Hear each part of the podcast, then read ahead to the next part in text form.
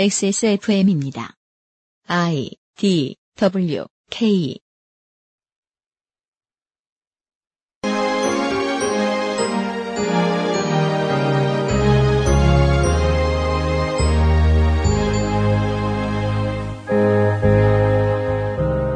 오늘날에도 풍문을 통해 종종 전해듣는 종교인들이 겪었다는 신비로운 초자연적인 일들 얼마나 영적으로 위대하고 놀라운 경험인지 타인이 알기가 어렵습니다. 저희들이 알 수 있는 건 이런 영적 경험을 본인이 했으며 타인에게도 전할 수 있다고 주장한 이들 중 일부는 엄청난 부를 축적했다는 겉에 드러난 사실 뿐입니다. 2014년 크리스마스의 히스테리 사건 파일 그것은 알기 싫다입니다.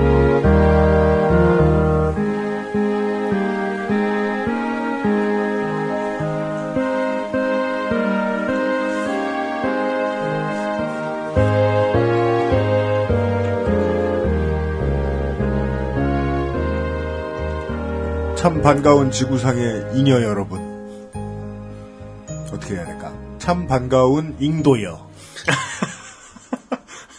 어, 물론 그런 제목이 아닌 노래를 들으면서 크리스마스의 히스테리 사건 파일 그것은 알기 싫다 시작했습니다. 저희들이 맞는 세 번째 크리스마스인 것 같습니다. 벌써 그렇게 됐나요? 2012년 12년 크리스마스는 그 선거 때문에 정신 없었구나. 2012년 크리스마스 때는 어, 열패감에 의한 결방. 그랬고요. 근데 사실 피로감에 의한 결방이 컸죠. 그, 그 준비하느라. 이래저래. 네. 그랬고 뭐 지난번에는 무사히 방송 나갔었고 XSFM이 겪는 세 번째 에, 크리스마스네요. 그렇습니다. 이렇게 2년이 지났는데 아직 하늘은 무너지지 않았습니다. 네, 전쟁이 나지도 않았죠. 네. 예. 종말이 오지 않은지 혹은 주 예수의 축복이 있은지 2014번째 크리스마스입니다. 2015번째라고 보는 사람들도 있고 2010번째라고 보는 사람들도 있습니다. 근데 그때부터 크리스마스를 지냈을까요? 초기에부터? 아닐 건데. 크리스마스는 아기 예수의 탄생일이 아닙니다. 그러니까 탄생일도 아닐 뿐더러. 탄생일이라고 이것도 협의한 상황. 야, 씨, 녹음하고 1분 후부터 어그로를. 아니, 뭐, 아, 뭔지는 협의- 압니다, 아, 말은. 진짜요. 네, 협의한 사항이 맞아요. 네. 예. 저는 연수의 책임 프로듀서고요. 이용 수석상님이 옆에 앉아 있습니다. 안녕하십니까. 그 뭐, 소개도 받기 전에 많은 말을 했네요. 이 성탄절도 됐고, 네. 어, 뭐, 그, 서양 오랑, 오랑캐들의 그 습속이긴 하나, 양인들의. 양인들의 천박한 습속이긴 하나, 아니 내가 오랑캐라 그러면 막 뭐라고 말, 하면서 말 하나도 안 가려. 아니, 그, 컨셉이야? 네, 그러긴 하나. 아니, 뭐, 그, 이- 예전에 그 뭐지? 하멜 이런 사람 표류했을 때, 그 네. 기록을 보면, 네. 그, 의복이 뭐, 여인의 옷처럼 너실너실하며, 뭐, 이런 그런 거 있잖아요. 아, 저 뭐, 타이즈. 예, 이런 거. 예, 뭐, 그런, 네. 그러니까 그런 서양의 풍습이지만, 카드도 쓰시고, 음. 가족들과 즐거운 때 보내시면 될 것 같습니다. 그렇습니다. 아니, 카드를 쓰라는 말이 예. 카드 긁으라는 얘기인 줄 알고. 아, 예. 오, 난 카드 긁으란 얘기라고 이해했는데. 무슨 카드든 쓰시고. 왜냐면 평상시에 그, 우리 누나들이. 예. 아버지 카드 명세서를 보고 진짜 멋없는 사람이라고 뭐라 했었거든요. 왜요? 기름 넣은 내역밖에 안 나오는 거예요, 언제나. 신용카드 명세서 보면. 그 기가 막히게 좋은 기름을 넣으실 수도 있잖아요. 아니 기름으로 선물을. 이렇게, 이렇게 기름 냄새 이렇게 맡아보시고, 어, 이건 두바이산? 이러면서. 아. 니 이게 말로만 듣던 텍사스 중질류인가? 원유 소믈리에를 불러다가 산 고급 기름. 네, 그런 건 아니고 그냥 우리 아버지는 히- 그저 디젤 언제나. 아, 네네. 예. 근데 계획 경제가 되지 않을 때는 명절이죠. 근데 그 명절 중에 카드 써도 그나마 보람 있는 때가 연말이에요. 그렇습니다. 예, 신정, 아, 또, 또, 또 개소리야. 신정, 신정 아니죠. 이거 뭐죠? 민속의 날도 아니고. 뭐야. 신정함. 1월 1일. 신정함. 크리스마스랑 1월 1일이 가족들에게, 애인에게 카드 막 긁기 좋은 때입니다. 네. 다른 때 조심하신 만큼. 쓸려 있음 쓰시고요. 그리고 그 옆자리에는, 어, 물뚝심송, AKA, 어, 박성, 호호호! 상인 고문이 앉아 계십니다. Aggro. Aggro 산타. Aggressive 산타. 여러분들한테 뭘 나눠드리는 게 아니고 여러분들의 aggro를 수집하는. 반갑습니다. 예. 네. 어, 근데 벌써 세 번째 크리스마스라고 하니까 네. 굉장히 오래 한 것 같네요. 그러니까요. 느낌이. 예. 정말 오래 했습니다. 한 가지 일을 정말 오래 한 사람으로는 산타클로스가 있죠. 요즘에 흔히 많이 나오는 짤방인데 뭐예요? 그러니까 현재 산타크로스 하면 이제 떠오르는 그 빨가운 입은 뚱뚱한 할아버지. 네. 이거는 코카콜라가 만든 거잖아요. 그렇죠. 네. 그 이전의 산타 이미지들이 막 돌아다니는데 어. 무슨 지옥에서 올라온 악귀 같은 표정을 짓고 굉장히 무섭게 생겼어요 다. 선물을 받으려면 액티브엑스를 4개 깔아야 되고 그게 원래 그 동화 개인정보를 넘겨야 하며 동화가 원래 좀 소름 끼치는 면이 있잖아요. 동화를 그 있는 그대로 읽어보면 아, 잔혹한 면이 많죠. 아, 그죠. 예. 그런 면에서 봤을 때그 Collateral이라는 영화에 보면 페드로 네그로인가? 그러니까 탐, 탐 크루즈 나온 영화요? 예, 예, 검은 검은 페드로에 대한 이야기를 음. 그 깽단이 하죠. 음. 산타클로스는 착한 애에게 선물을 하는데 그 검은 페드로는 아이를 납치해 가지고 없애버리죠. 아 그런 거예요. 못된 아이를. 둘 다 좆같다. 예. 산타클로스가 참 나쁜 직업인 것 같아요. 그러니까 산타클로스 근데 산타클로스의 부하예요. 이 페드로는. 어찌 보면 본인 입장에서는 되게 땡보고 우리나라 국정원하고도 좀 비슷하죠. 1년에 하루 일하고 네. 나머지 날들은 타인을 평가하는데 시간을 다 쓰고 있어요. 그렇죠. 타인 감청 및 사찰. 그렇죠. 사찰. 도감청 신나게 하고. 어 근데 그 하루 만에 네. 그 산타가 선물을 돌리기 위해서 네. 어느 정도의 속도로 날아다녀야 되는가 그렇죠. 그거를 또 이제 물리학적으로 계산을 한 데이터도 있었죠. 아, 진짜요? 예, 광속에 가까운 속도가 필요하고. 저희가 만약에 궁금해서 어, 만약에 물어볼 기회가 있으면 물어볼 테니까 나중에 제가 저희들이 알려드리면 그때 어, 과학하고 앉아있네를 한번 들어보시면 좋을 것 같아요. 네. 산타는 어느 정도의 속도로 달리는가. 네. 와, 광고 듣고 와서 오늘 1부에는 원래대로 민주평톡이 준비되어 있습니다. 오늘까지의 교회 이야기는 2부에서 나눠보도록 하겠습니다. 목요일에 히스테리 사건 파일 그것은 알기 싫다는 EveryOn TV 다 따져봐도 결론은 아로니아진 바른 선택 빠른 선택 1599 1599 대리운전 이 비즈니스 엘리트 필로비즈 한 번만 써본 사람은 없는 Big Green hair care에서 도와주고 있습니다. XSFM입니다. IT 파트너를 찾는 기업은 궁금한 것이 많습니다. 효율적인 IT 전략은 무엇인지, 웹과 모바일은 어떻게 제작해야 하는지, 운영 중인 웹사이트는 어떻게 관리해야 하는지. 필로비즈를 만나보세요. 95년부터 다양한 플랫폼으로 여러 나라에서 웹 한 길만을 걸어온 경험과 노하우로 이제 여러분의 비즈니스를 함께 고민합니다. 웹과 IT에 대한 고민이 있으시다면 필로비즈를 떠올려 주세요. 당신의 고민이 저희의 일상입니다. 젊은 남자라고 머리카락 고민 없는 거 아니잖아. 그래도 명색이 남친인데 맨날 모자만 씌울 수 있나. 그래서 내가 비장에 선물을 했지. 갑자기 확 좋아진 건 아니어도 얼굴은 정말 밝아졌어. 차이가 느껴지나 봐. Big Green two three 약산성 샴푸. Big Green sulfate free.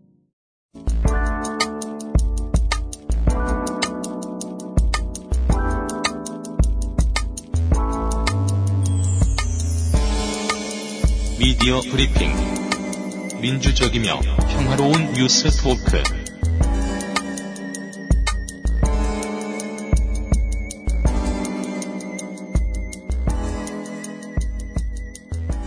민주적이고 평화적인 뉴스 토크 시간입니다. 첫 번째 키워드는 Rainygirl 이준행 선생입니다. 첫 번째 키워드. 복사, 붙이기.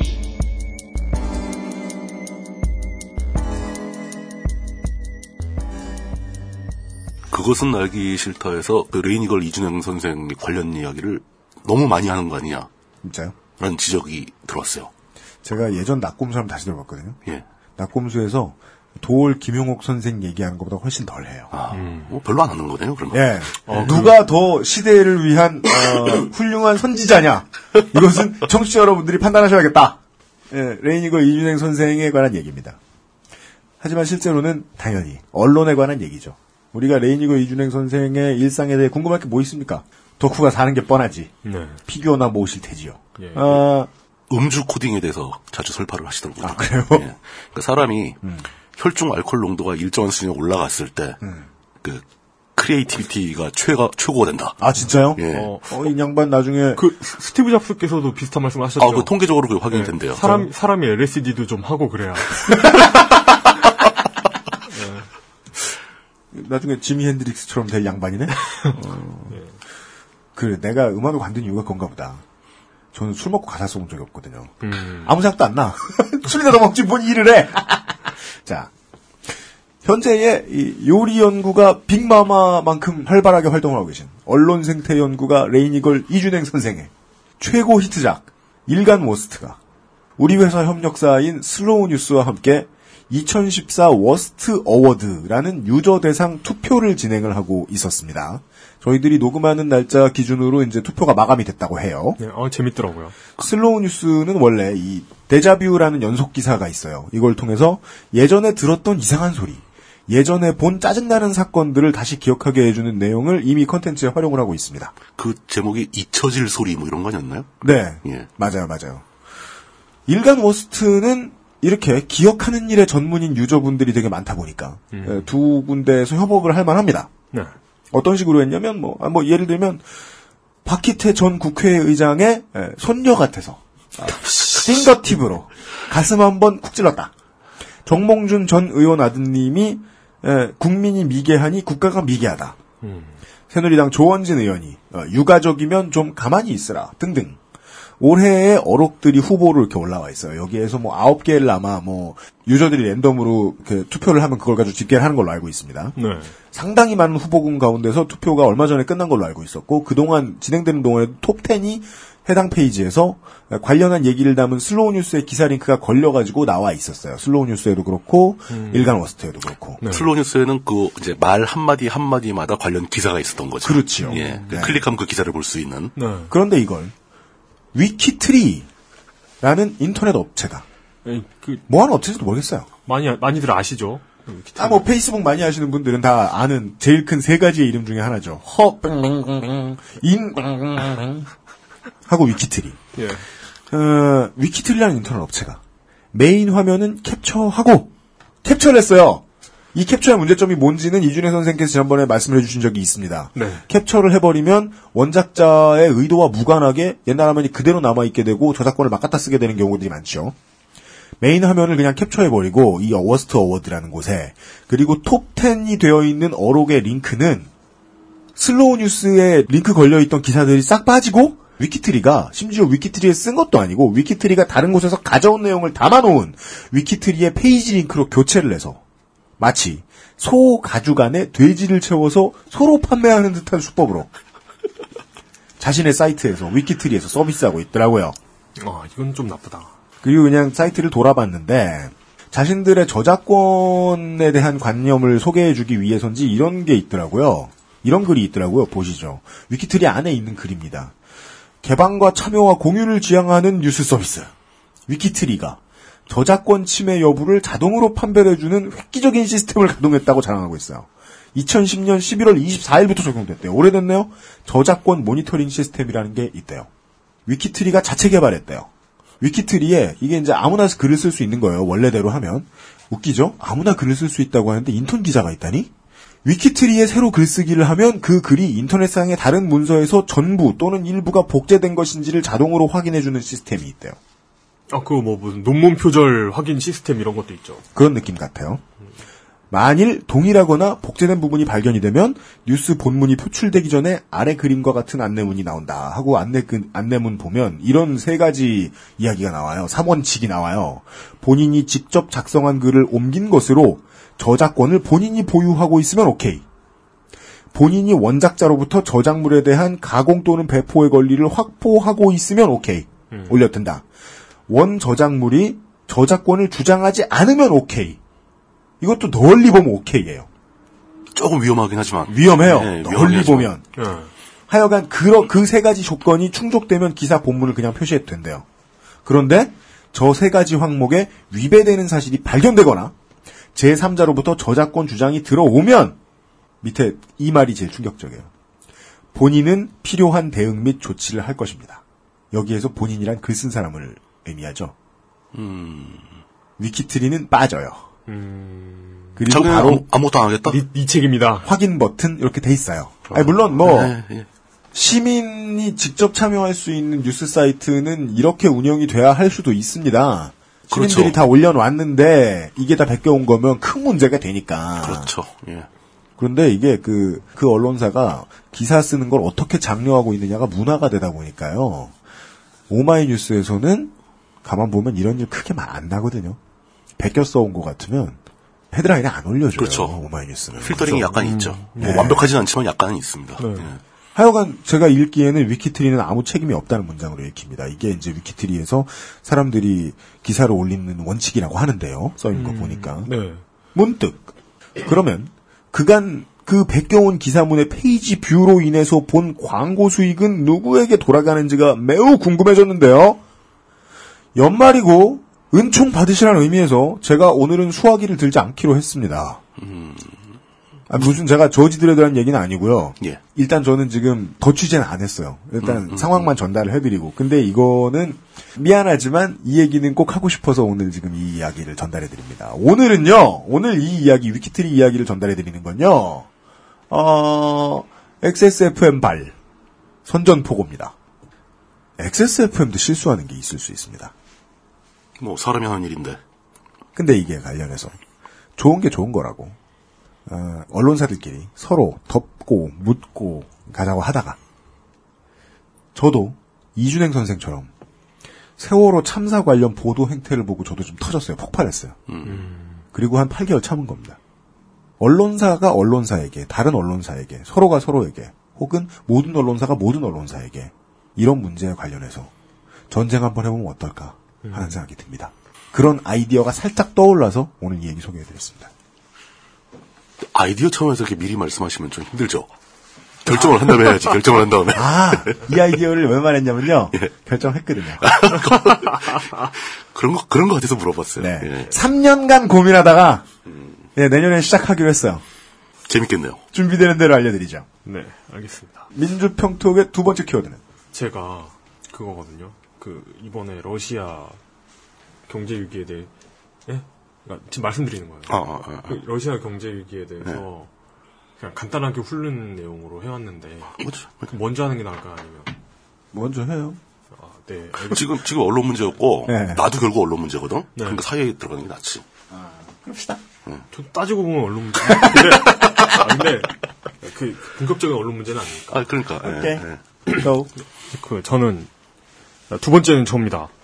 그러니까 저는 제목을 예, 전 늘 제목을 이렇게 중요하게 생각하잖아요. 선거 때도 그렇고. 왜 그래? 그러니까 이렇게 이 캠페인의 제목이 뭔가 이런 걸 되게 중요하게 생각하잖아요. 저의 제목은 Where are you from 가즈 프롬입니다. 그 뭐예요 그게? 유치하다. 두 번째 키워드. Открыто акционерное общество «Газпром».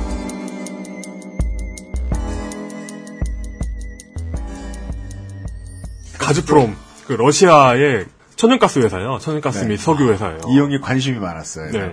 한국일보에 이런 기사가 나는 걸 봤습니다. 국민 54%가 사회 갈등 악화, 정쟁이 가장 큰 원인이라고 어느 나라 국민이요? 대한민국 네. 예 그러더라고요. 근데 웃기죠. 사회적 갈등이 있기 때문에 정쟁으로 이어지는 건데 예, 정쟁 때문에 사회적 갈등이 이어진다고 생각하는 view 자체도 좀 독특하긴 하고 순서가 바뀐 거네요. 예, 순서가 아니, 물론 뭐 사회적 갈등과 정쟁은 서로 순환합니다만은 그렇죠. 네, 이걸 민주주의의 선순환이 아니라고 본다는 거는 전체주의적이죠. 네. 그래서 이걸 다룰까 하는데 뭔가 좀 약한 거예요.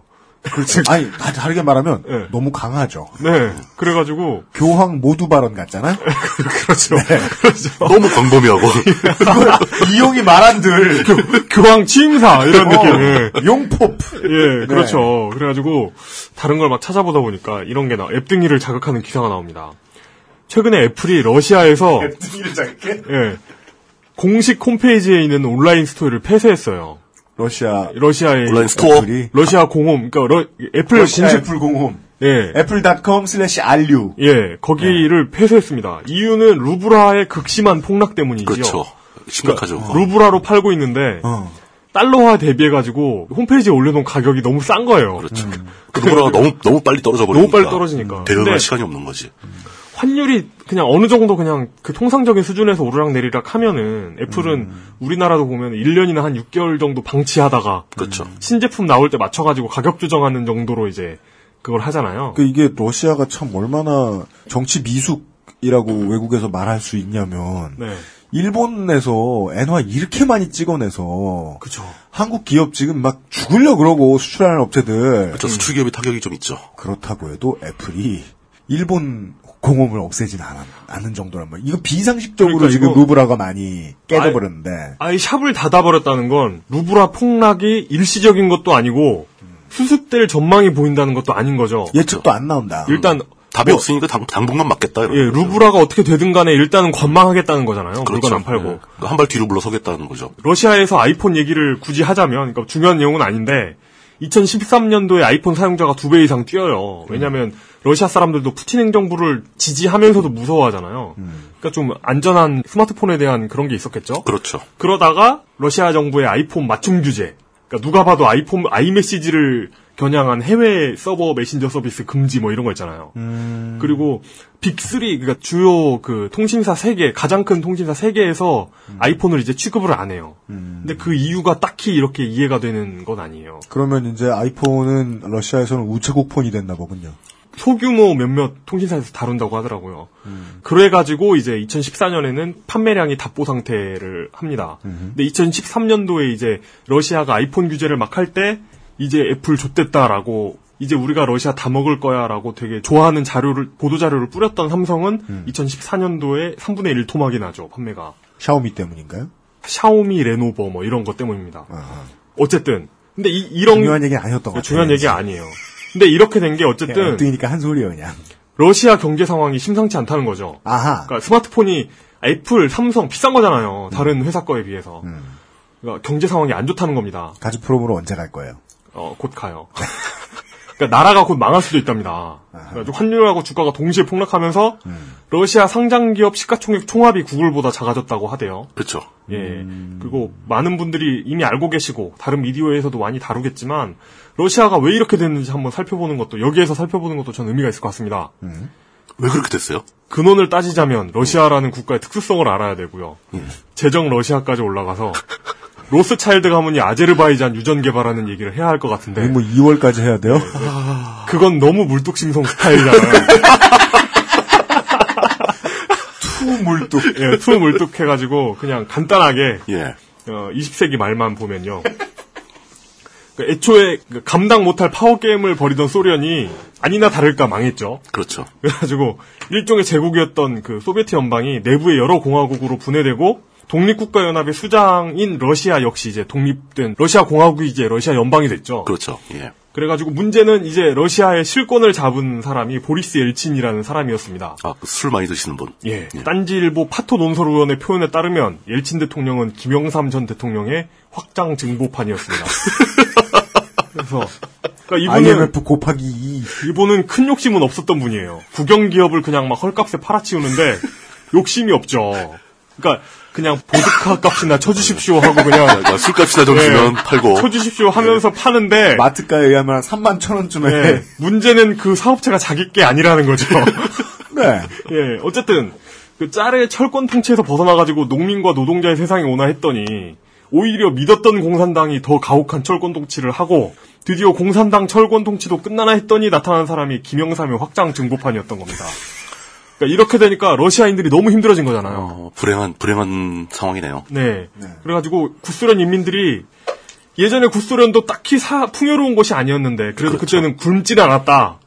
근데 이제 인민에서 시민이 됐는데 이제 시민이 되니까 이제 이제 굶고 있다. 이러니까 러시아인들의 불만이 서구식 민주주의 자체에 대한 불만으로 변하기 시작한 거죠. 음, 맞아요, 맞아요. 예. 이게 러시아의 기본 배경이잖아요. 네. 글라스노스트와 페레스트로이카 이후의 결과가 이 모양인 것 아니냐. 그렇죠. 그렇죠. 다면 이건 우리가 서구의 문호를 열어줬기 때문에 생긴 일이다. 그렇습니다.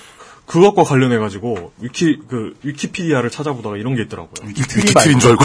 위키 말고 위키피디아. 그러니까 고르바초프 시절에 예. 이분은 공산당 마지막 서기장입니다. 그렇죠. 그러니까 많이들 아시겠지만 어쨌든 그 이마, 이분이 이마에 흉터 있는. 이마에 예. 한반도가 있으시 네. 이분이 그 소련 남부 출신이래요. 그래가지고 그게 남러시아 사투리를 좀 썼다고 합니다. 그래가지고 Процесс пошёл 이게 그 process is start 뭐 이런 뜻인데 이게 그 남부 사투리예요 사실은. 음. 그래서 Процесс начался 이래야 그 표준어가 된대요. 예. 그래가지고 Процесс пошёл 이말 자체가 이제 소련 국민들 사이에서 이제 유행하면서 자신의 생각과는 다른 방향으로 일이 진행되어 가는 상태의 의미로 아, 그 남부 사투리가? 예, 그, 저, 그, 그 원치 않는 방향으로 막 나가는 거죠. 예, 독재자가 죽는다고 해서 혹은 독재 정당이 해체된다고 해서 민주주의가 오는 것은 아니라는 것을 보여주는 사례라고 할 수 있습니다. 이게 서구식 자유민주주의는 그 시장 경제의 뉴비들 있잖아요. 뭐 소련이든 뭐 어디든 이런 뉴비들한테는 상당히 가혹하다는 것도 이렇게 느낄 수 있었죠 이때. 하여튼 이래가지고 굉장히 민주적인 절차에 따라서 블라디미르 푸틴 러시아 대통령이 취임합니다. 드디어. 예, 드디어. 100여 프로의 득표를. 기록적인 사나이예요. 예, 그렇, 그렇죠. 민주적인 100% 이상의 그 득표를 하면서 이 양반은 이제 보리스 옐친 대통령의 잃어버린 10년을 되돌리기 시작합니다. 일단은 그 옐친 재임 기간 중에 급성장한 예. 올리가르흐라는 그 계급이 있대요. 예. 그러니까 우리말로 하면 그냥 재벌들이죠. 구소련 시대엔 없었던 신흥 재벌들인 그렇죠, 거예요. 그렇죠. 체제 변화의 틈을 타서 돈 많이 번 사람들. 이 재벌들을 싹 쓸어버립니다. 예. 씹고 뜯고 맛보고 즐기면서 예, 이 덕분에 이제 수많은 러시아 부호들이 영국을 비롯한 서방으로 도망을 가요. 예, 도망갔어요, 그렇죠. 예. 많이 도망갔어요. 아무래도 부자들이다 보니까 예, 도망을 가도 이제 런던에 있는 첼시 뭐 이런 부자 동네로 가죠. 예. 그래서 잉글랜드 프리미어리그 첼시 구단주가 러시아인인 것은 과연 우연일까? 우연이야. 우연이 아니에요, 이건. 그 제가 보기엔 우연이 아닌 것 같습니다. 그 자본이 글로 흘러 들어갔다. 브루클린 네츠의 구단주도 러시아 사람이에요. 어, 과연 우연일까?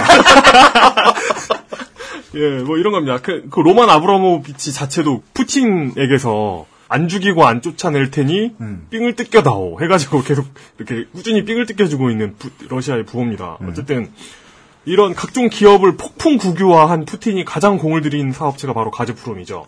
원래는 소련 가스 사업부, 그러니까 뭐 그 정부 부처였어요. 정부 기관이었죠. 아, 예. 소련 가스 공사, 예, 가스 공- 공사가 아니에요. 그 가스청. 가스청. 철도공사 이전에 철도청이 있었, 예, 예. 있었듯이 아, 가스 사업부하고 석유 사업부가 따로 있었는데 아, 예. 얘네를 합쳐가지고 예. 그 고르바초프 서기장 시절에 이제 얘네를 통합하면서 음. 가즈프롬이라는 국영 회사로 만듭니다. 이제 공사가 된 거죠. 원래 네. 러가스였다가 예, 러시아 가스 가스부 소, 소가스였다가 원래는 장관이 운영하는 곳이었다가 그렇죠. 어, 장관급이었어요. 예, 근데 에너지, 에너지 가 규모가 크니까. 그래서 옐친이 이제 이걸 보드카 값을 받고 민영화시키죠. 그리고 이걸 이제 푸틴이 씹고 뜯고 맛보고 즐기면서 다시 국유화시킵니다. 네, 다시 뺏어, 뺏어온 거죠. 그러니까 가즈프롬은 러시아 내 천연가스 생산량의 한 90% 가까이를 차지하고 음, 있고요. 그러니까 우리나라에서는 좀 이해가 안 될 수도 있어요. 왜냐하면 우리나라는 배로 가스를 사오잖아요. 그렇죠. 중동에서 LNG 선에 해가지고 액화 천연가스. 예 천연가스를 액화시켜가지고 우리나라에선 비싸게 사요. 유럽보다 가스가 비쌉니다. 왜냐하면 유럽은 액화시키는 과정 없이 가스전에서 파이프 타고 직접 집까지 들어오는 거예요. 그게. 마치 그 수돗물 보내듯이. 네. 예. 그 이건 이제 PNG라고 하죠. 예. 그 파이프라인 예. 그 natural gas 해가지고 이게 엄청난 권력을 가진 겁니다. 서유럽 전체의 난방을 책임지고 있는 거죠.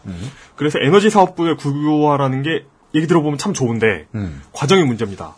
말이 국유화지 옐친의 돈주머니를 푸틴이 뺏어와가지고 자기가 차는 형태로 했던 거죠. 그렇죠. 가즈프롬의 이사진하고 요직은 푸틴의 측근들이 들어앉았는데요. 문제는 이 측근들이 러시아 정부에서도 푸틴의 측근으로 요직에 들어앉아 있다는 겁니다. 그때 정부하고 또, 그 일심동체가 된 거죠. 네. 예. 러시아 행정부가 가즈프롬에 빨대를 꽂아가지고 운용비를 뽑는 모양새가 된 건데요. 이런 형태, 정보기관이 기업 하나 빨대 꽂아가지고 여기에서 이제 그렇죠. 운영비 뽑는 것처럼 정보기관이 하는 짓을 이제 국가가 하는- 하고 있는 거죠. 푸틴이 KGB 특- 요원 출신인 예, 거 원래 자기 출신이니까 하던 일이에요, 그게. 과는 과연 우연일까? 하여튼 그렇습니다. 물론 가즈프롬의 수익금이 푸틴의 호의호식에만 쓰였다거나 하는 것은 아니고요. 네, 러시아 같은 커다란 나라를 운영 이런 식으로 운영왔다는 것 자체가 문제일 수 있습니다. 그런데 문제는 러시아 정부가 자국민 통제하고 대외 확장, 뭐 남오세티아라던가 아니면 뭐 그 이번에 우크라이나 크림반도라던가 크림반도. 예. 이런데 확장하는 데만 신경을 썼지 에너지 사업 이외의 부문에서 시장에 이제 세수를 늘리고 국가 재정을 확충하려는 노력을 상대적으로 적게 해왔다는 겁니다. 가즈프롬이 러시아 GDP의 10% 아이고. 예 그런 상황인 거죠. 특히 IT 산업 같은 경우는 국민 통제에 방해가 되는 사업이기 때문에 발전을 저해해 왔습니다. 오히려. 축소시키고. 예. 예. 그리고 문제가 터졌습니다. 러시아가 우크라이나를 이제 털어가지고 예. 크림반도를 뺏었죠. 그랬더니 EU와 미국이 러시아에 대한 경제 제재를 시행합니다. 러시아 국영은행이 주식과 채권을 다른 나라에 판매하지 못하게 됐고 무기금수 조치가 나왔고 몇 가지 핵심 기술 이전. 이 핵심 기술에는 가즈프롬이 가스를 뺄 때 쓰는 채굴 관련 핵심 기술도 포함이 됩니다. 이런 핵심 기술 이전도 막혔습니다. 이것만으로도 모자랐는지 오페크에서 아마 미국의 사주를 받았다고 저는 그냥 호- 혼자 믿고 있는데 그것도 과연 우연일까? 예, 과연 예. 오늘까? 오페크에서 석유 감산이 없다는 발표를 생뚱맞게 하죠. 그 석유- 저, 저유가를 유지하겠다. 기름 및 천연가스의 저가 정책을 계속 유지하게 됩니다. 그 러시아를 압박하는 정책이라고 보는 게 맞죠. 외부 발표로는 보통 이제 멕시코만과의 경쟁을 유지해야 한다는 정도로 이야기를 하고 있죠. 하지만 이게 많은 분들이 아시겠지만 세계 3대 석유 있잖아요. 그렇죠. 텍사스산 중진료, 북해산 브렌트유, 예. 두바이유. 근데 두바이는 동아시아로 가고 그렇죠. 북해는 유럽으로 가고 멕시코만은 아메리카로 갑니다. 각자 담당하는 시장이 다 달라요. 어쨌든 이 에너지 사업에 몰빵한 러시아는 흔들리게 돼요. 대기업 몰빵 경제, 정경유착, 독선적인 국정 운영, 대국민 심리전, IT 기술 천시, 이웃 나라와의 갈등 조장 같은 푸틴 정부의 집권 핵심 요소는 어, 낯설지가 않습니다. 전형적인 거죠. 아하, 이 한마디군요. 네. 낯설지 않다. 예, 부르도자 스타일. 컴, 컴도죠. 예. 디르도자. 네. 어, 이, 런 스타일의 이제 크림반도를 빌미로 버락 오바마의 이제 미국하고 정면 충돌을 하고 있는 거고요. 버락 오마마는 누구야? 버락 오바마.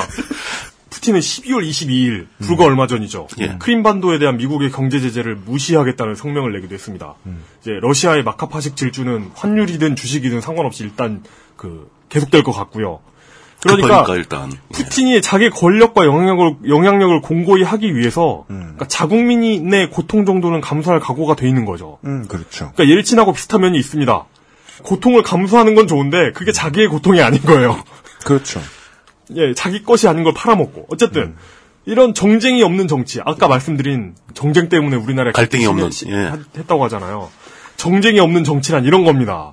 그러니까 정쟁이 나쁜 것이라고 말하고 터부시하는 것이 과연 누구에게 도움이 될지를 생각할 문제입니다.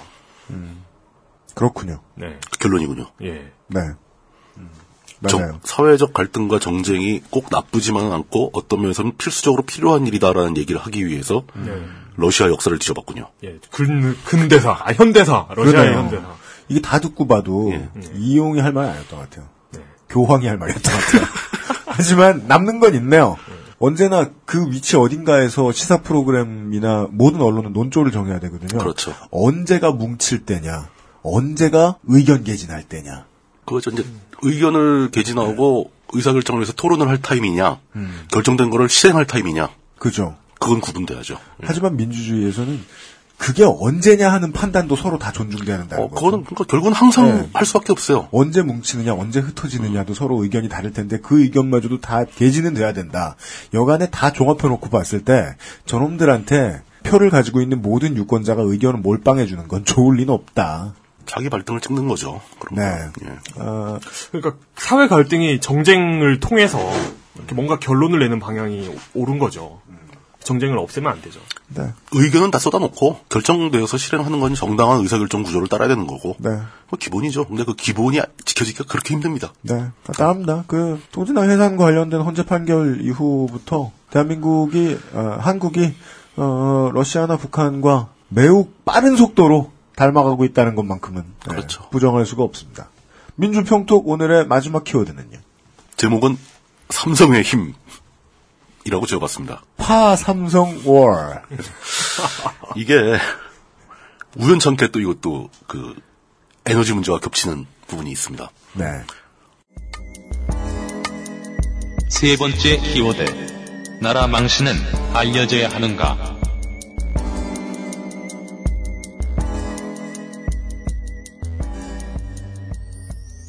청취자분들이 아실지 모르겠는데 이 민주평톡의 세 가지 아이템은 전혀 논의 없이 각자 따로 가져오는 거.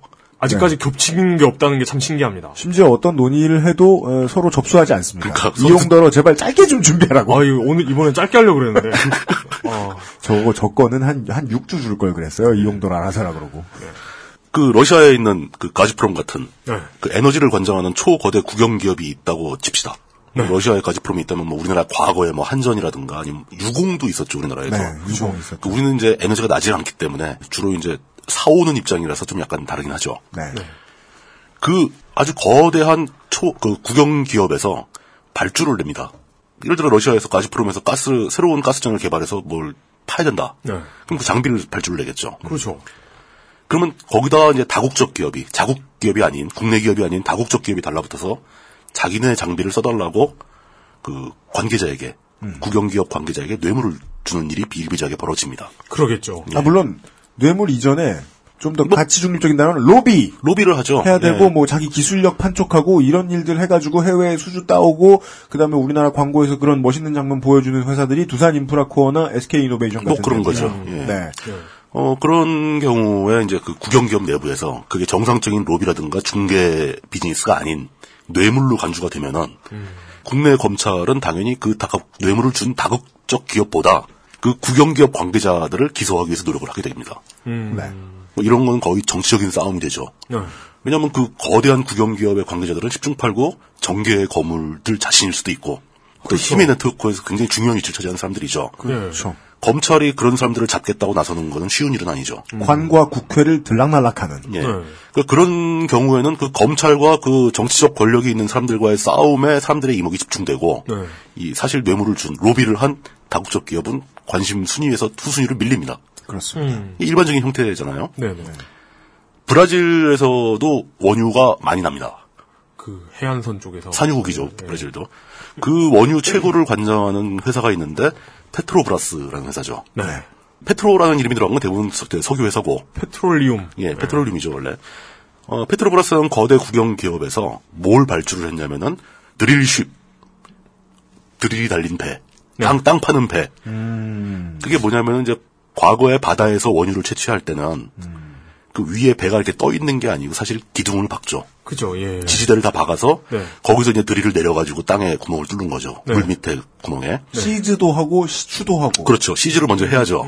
왜냐하면 이제 파도나 조류 때문에 위 배가 흔들려 버리면 이 파이프가 유지가 안 되니까. 예. 브라질 원유의 특징입니다. 예. 해안선 너머에 있어요. 그러니까. 예. 근데 이 문제는 그런 방식은 수심이 어느 정도 일정 수준 이상 깊어지면은 시추를 못 하는 거죠. 아? 기둥을 세울 수가 없잖아. 너무 깊으니까. 그죠. 예. 예.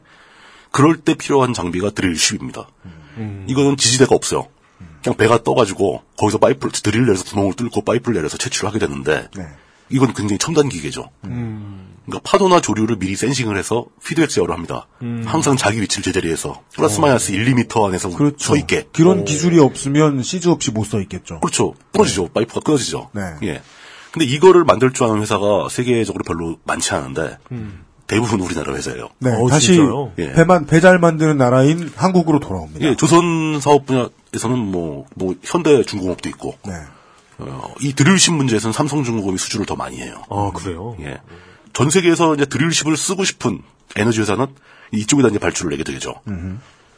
그 발주를 따내기 위해서 이 발주의 규모가 페트로브라스가 발주한 그 드릴십 가격 규모가 어느 정도냐면은 각각 두 대인데 한 대도 아니고 두 대 발주를 했는데 6,410억, 6,747억 1조가 넘네요. 합쳐서 그렇게 하면. 1조 3,157억 원 정도 된다고 합니다. 어마어마한 발주인 거죠. 그렇죠.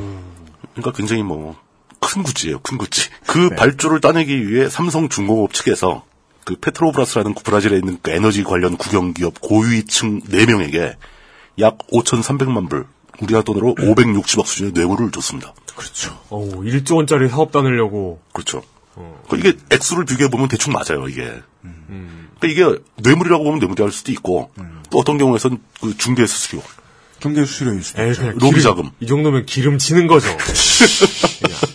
뭐 우리나라에서 많이 쓰는 표현은 떡값, 예. 뭐, 뭐 이런 거. 떡을 만졌으니까 떡 고물이 가야 되지 않느냐. 네, 이 조선업이라는 건 독식을 하기 시작하면 자동차 산업은 우습거든요. 어우, 배한 척 팔면은 뭐, 예. 차 수십만 개 판 것만큼 남죠. 그러니까 로비 들어가는데 이게 보통 이제 그냥 로비라고 생각할 수 있는 로비가 아니고 류현진 선수나 추신수 선수 뭐 연봉 계약 단위만큼 나가는 거는 예 워낙에 떡고물이 크니까 떡이 크니까 떡이 크니까 고물도 큰 거예요. 아. 네. 뭐 이거, 이거 여기까지 이제 사- 상황이 그렇게 뭐 낯설거나 그러지 않습니다. 그리고 세계적으로 이런 규모 있는 발주는 매번 뭐 자주 있는 게 아니거든요. 네. 가끔 있으면, 아, 요거 먹어야 된다, 이거. 그럼 저기 삼성중공업 입장에서 몇 년치 일을 하는 거죠, 이게. 네. 이런 상황이 발생했는데 이게 실제 상황으로 발생된 건지는 확인되지 않았고, 아직. 네. 브라질의 연방 검찰이 고위층을 기소하면서 그 공소장에 써 있는 내용인 겁니다. 네. 그러나 예. 해외의 기업인 삼성을 발목 잡을 수는 없어요. 어, 삼성의. 얘기를 했어요. 그 공시장에 삼성의 이름이 써 있고, 네. 삼성중공업에서 이런 뇌물을 줬다라고 써 있는데, 5천만 달러를 꽂았다. 예, 꽂았다. 근데 그거에 대해서 별도로 삼성 측을 조사하거나, 뇌물을 삼성 측에 지불한 증거를 제시하지 못했습니다. 네. 브라질 연방 검찰은 그 고위층 4명을 기소하는 데 관심이 가 있지 네. 삼성에 별로 관심이 없는 거예요. 어, 근데 이게 사안은 일단 규모가 크지 않습니까? 그죠. 그래서 외신들이 당연히 관심을 갖게 되죠. 브라질에서 저런 일이 생겼다. 이거 브라질 내부에서 이제 일종의 권력 싸움이 벌어진 거다. 어. 라고 하면서 이상하게 우리가 자주 언급하게 되는 WSJ. 그 월스트리트 저널에서 이걸 정면으로 보도를 합니다. 그리고 그 영국의 로이터에서도 보도가 됩니다. 네. 즉, 저 정도 떡고물은 외신이 다 물고 싶을 만큼 큰 그래요. 겁니다. 다 보도하는 게 정상이다. 보통 큰게 아니라는 겁니다. 덩어리가 워- 덩치가 워낙 크니까. 어, 저도 이제 그 새벽에 일어나면 아침에 일어나면 맑은 정신을 유지하기 위해서 찬물로 샤워를 하고 WSJ를 읽습니다. 그 왜요? 아, 진짜, 진짜요? 그러니까 몸이 안 좋으신 거 아니에요? 아니, 그럴 리가 없죠. 입이 돌아가 술도 많이 드신다고 안, 안 읽는다고.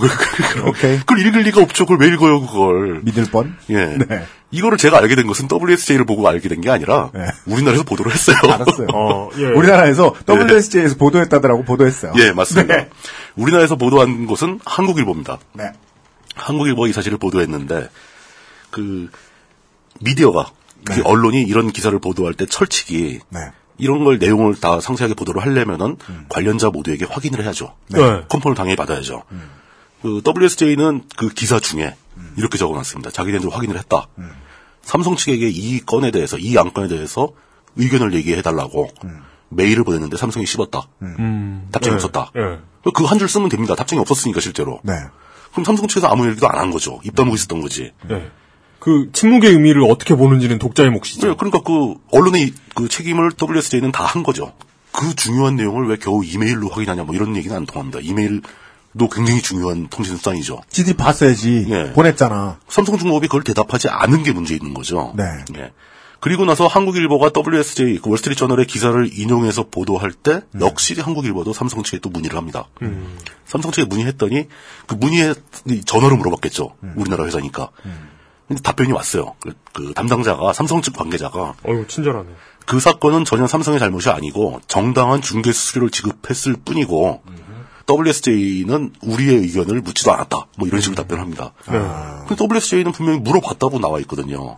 삼성 측이 물어본 것도 모르고 있던지 아니면 안 물어봤다고 얘기를 하든지 그리고 삼성 측은 저 얘기를 합니다. 그러니까 브라질의 사법당국 그러니까 검찰로부터 뭐 출석 요구라든가 어떤 조사 뭐 이런 것도 받지 않았다. 네. 우리는 그 조사 대상이 아니다. 라고 이제 주장을 합니다. 여기까지 보면은 뭐 나름대로 그럴 수 있죠. 브라질 연방 검찰은 삼성이 뇌물을 준 혐의로 삼성을 기소하는 게 목적이 아니라 그죠. 페트로브라스를 잡으려고 하는 거고 삼성엔 관심이 없었던 거예요. 그리고 이제 그, 그 내용이 확인된 내용 이런 걸 다 종합해서 한국일보에 기사가 올라옵니다. 제목은 삼성 중, 중자는 또 한자로 써 있더라고요. 무거울 중. 예. 브라질서 뇌물 스캔들 휘말려. 라는 보도가 나갑니다. 네. 그 기사가 떴어요. 박스 기사로. 네. 그 기사가 한국일보에 실리니까 그때 삼성중공업이 다시 움직입니다. 음. 어떻게 움직였을까요? 이런 기사 내면 어떡하냐고. 아, 물론 그런 말은 자기네 관계자가 확인까지 해준 다음에 음. 내려달라고. 그러니까 이게 시나리오가 뻔하죠. 삼성이 처음에 한국일보가 전화 걸어서 확인했을 때는 그 우리하고 아무 관계도 없어요 라고 일단 해놓고 그 사이에 이제 그 삼성 내부에서는 야 이거 한국일보에서 기사를 낼 것 같다. 음. 조치해라 그래 담당 부서한테 연락이 갔겠죠. 근데 그 연락이 가고 담당 부서에 대응하려고 보니까 한국일보가 이미 기사를 낸 거예요. 그죠. 그러니까 대응팀에서는 한국일보한테 다시 연락을 하는 거죠. 이거 내려달라. 내리는 이유는 우리는 조사받은 것도 없고 우리는 정당했고 우리가 그렇게 얘기를 했는데도 불구하고 다- 당신들이 이런 기사 쓰면 안 되지. 뭐 온갖 얘기가 왔다 갔다 했겠죠. 그리고 그것은 알기 싫다 해서 되게 여러 번 들은 과정이죠. 아주 자주 있는 일이죠, 이거. 정정보도 요청을 하거나 입장 표명을 공개적으로 하지 않고 기사를 내려달라라는 말을 하는 건 무조건 반칙이다. 네. 음. 근데 그 반칙임에도 불구하고 한국일보는 네 하고 그냥 내립니다.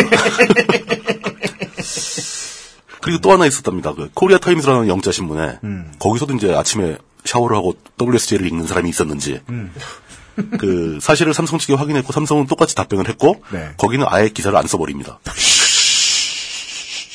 과연 우연일까? 아, 송고 준비 중이던 기사를 kill했다. 네, 기사를 죽였다. 아. 그 이 모든 과정이 이제 미디어 오늘에 보도가 된 내용이거든요. 네. 제가 지금 전달해드린 게. 어, 여기서 제가 그 이 상황을 보고 궁금해진 점이 질문이 있습니다. 삼성중공업이 아니었다면 다른 회사였다면 어떤 일, 식으로 일이 전개됐을까? 우리나라 출신의 다국적 기업이 그 우리나라에 적을 두고 있는 우리나라 기업이 브라질 정부와 다름없는 거대 브라질 국영 기업에다 이름을 들어보면 브라질 석유공사, 뭐 브라질 석유공사 생각하면 되는. 딱그 톤이죠. 네. 그 실제로 국영 기업이고 네. 그런 기업에다가 뇌물을 1, 20억도 아니고 500억을. 560억 뇌물을 줬다가 그 나라 검찰한테 걸렸다. 네. 이런 기사를 과연 그 담당 그 실제 그 회사가 전화 한 통해 가지고 내려달라고 요청하면 내려주는 게 맞느냐? 이런 질문이 하나 있고요. 그렇죠. 만약에 우리 사회에 언론이 정상적으로 다 가동이 되고 있다면 이게 얼마나 많이 보도가 됐을까? 이런 질문이 떠오르는 겁니다. 이게 사실 그 뭐 내려달라고 내렸다고 해서 한국일보 기자만 욕할 수가 없어요. 왜냐하면 이 정도 사건이면 저 제가 판단한 제 언론에 대한 기준이라면은 지상파 뉴스에 나와야 돼요. 네. 맞아요. 규모 해외에 나가서 이런 짓을 하고 있으면 네. 그게 사실이건 아니건 네. 물론 기사 내용은 얼마인지 잘 하- 얘기해 줄 수 있습니다. 이 건으로 삼성이 조사받은 바 없고 삼성 측에서는 이걸 중대 수수료, 정상적인 수수료라고 주장하고 있다. 그렇지만 이제 브라질 그 연방 겸- 검찰은 이걸 기소를 하려고 한다. 이렇게 보도하면 되는 거죠. 사실 보도니까. 네. 그 이거에 대해 사람들의 판단은 엇갈리겠죠. 그렇게 해서라도 매출을 올리는 게 맞다. 아니면 매출이 아무리 중요해도 그렇게 비도덕적인 일을 하는 것은 장기적으로 손해다. 이건 사람들이 판단할 일이죠. 네. 그렇지만 현재 우리나라 사회에서는 아예 보도가 안 돼 버립니다. 네. 기껏 겨우겨우 기사 딱 하나 올라왔는데 네. 그것도 몇 시간 만에 다시 떨어집니다. 그 사이에 뭐 평상시에 배를 사셔야 되는 많은 세계인들을 제외하면 그리고 특히나 이제 그 흔- 드, 드릴십 같은 바람에 거. 흔들리지 않으면서도 이렇게 시출을 할수 있는 그런 배를 사셔야 되는 분들이 아니시라면 어차피 이제 그리고 어, 아침에 찬물로 샤워를 하고 WSJ를 입으시는 분들이 아니시라면 잘 관심이 없을 수도 있지만 관련된 업계에 있는 사람들이라면 한국 기업의 악명을 느낄 수는 있겠네요. 그렇죠. 음. 예. 네. 네. 얘네들 배를 어떻게 만드는지는 모르겠지만 우리 대빵한테 몇백억을 꽂아주긴 하는 모양이다. 음. 라는 생각 정도는 할 수 있겠네요. 그러니까 이게 이제는 우리 사회만의 정의 뭐 이런 걸 생각하기 이전에 네. 글로벌한 기, 기준의 합리성도 따져봐야 되는 겁니다. 네, 그렇죠. 우리나라 출신의 이제 그 삼성중공업 같이 거대한 회사가 왜 해외 나와서 이런 짓을 하는 건 좋은 일은 아니에요. 네. 그리고 어쩌면 삼성중공업은 이걸 진짜 합법적으로 처리했을 수도 있습니다. 그건 우리가 지켜봐야죠. 브라질 법정이 어떻게 밝혀내는지 봐야죠. 증거를 확인해보고. 그렇지만 이런 사건이 진행되고 있다는 사실을 우리 사회의 일반 유권자들이 알긴 알아야 되는데 이런 게 전혀 보도가 안 된다는 점에서 보자면 사실 뇌물을 주는 기업이나 뇌물을 받는 관리들이나 네. 이런 세력들보다 네. 이런 사건을 자신들의 필요에 따라서 전혀 보도하지 않는 그 언론들이 우리 사회를 더 심각하게 병들게 하고 있는 게 아닌가, 아닌가 네. 네, 알겠습니다. 라는 생각이 강하게 듭니다. 지난주에도 잠깐 전화를 주셨어가지고 아시아인의 이상기 대표님하고 통화를 좀 했었는데, 예, 오늘 제가, 아, 결론으로 하고 싶은 질문은 이거네요. 아, 질문은 아니고요. 축원이에요, 축원. 이건희 명예회장 보고 싶네요. 어디서 뭐 하시는지. 어, 지금 거의 때가 되지 않았을까요? 아우, 무슨. 아니, 그, 저, 계열사 내부 그 지분 관련 정리가 더 진다 끝나가는 모양이던데. 상속세 낼 현금도 이제 확보가 됐잖아요. 어, 그게 이제 몇 군데 기업 공개하고 막 그러면서 그 현찰도 확보하고, 네. 지분 관련도 정리가 되고, 계열사도 몇 개 매각하고. 이제 피라미드만 지으면 된다. 알겠습니다. 그, 그게 완성되는 날, 보도가 나오지 않을까. 하여간, 피라미드 어, 건강한 모습을 뵙고 싶네요. 네. 머리, 저희들, 머리에 별이 세 개 있는 스핑크스 같은 게 좋을 것 같습니다. 아니죠. 그 타원이 기울어져 있는. 파란색 타원이 이렇게 기울어져 있는. 예, 예. 네. 아, 네. 어, 민주평통 이번 주 여기까지였습니다. 어, 잠시 후에. 잠깐 저희들 광고 듣고 와서요. 진짜 크리스마스에. 오늘까지의 교회 이야기 이어나가 보도록 하겠습니다. XSFM입니다. 23일 동안 할 수 있는 일이 뭘까? 짧은 시간이긴 해. 월급날도 안 돌아왔잖아. 근데 난 23일 동안 두피가 좋아졌어. 미용실에서 뭐 쓰냐고 자꾸 묻는다? 정말로 전부 자연 유래 성분. Big Green two three 약산성 트리트먼트. 난 그동안 다른 광고에 속고 살았나봐. Big Green sulfate free. 바른 선택, 바른 선택. 번거로운 광고 문자가 오지 않으니까 좋아요. 1599에 1599. 그래도 부모님 선물인데 이것저것 따져봐야 하지 않을까? 디톡스 효과, 혈액순환 개선 효과, 항산화 효과, 활성산소 억제. 다 알아보셨나요? 비교하실 필요 없죠? 언제까지나 마지막 선택. 아로니아 진.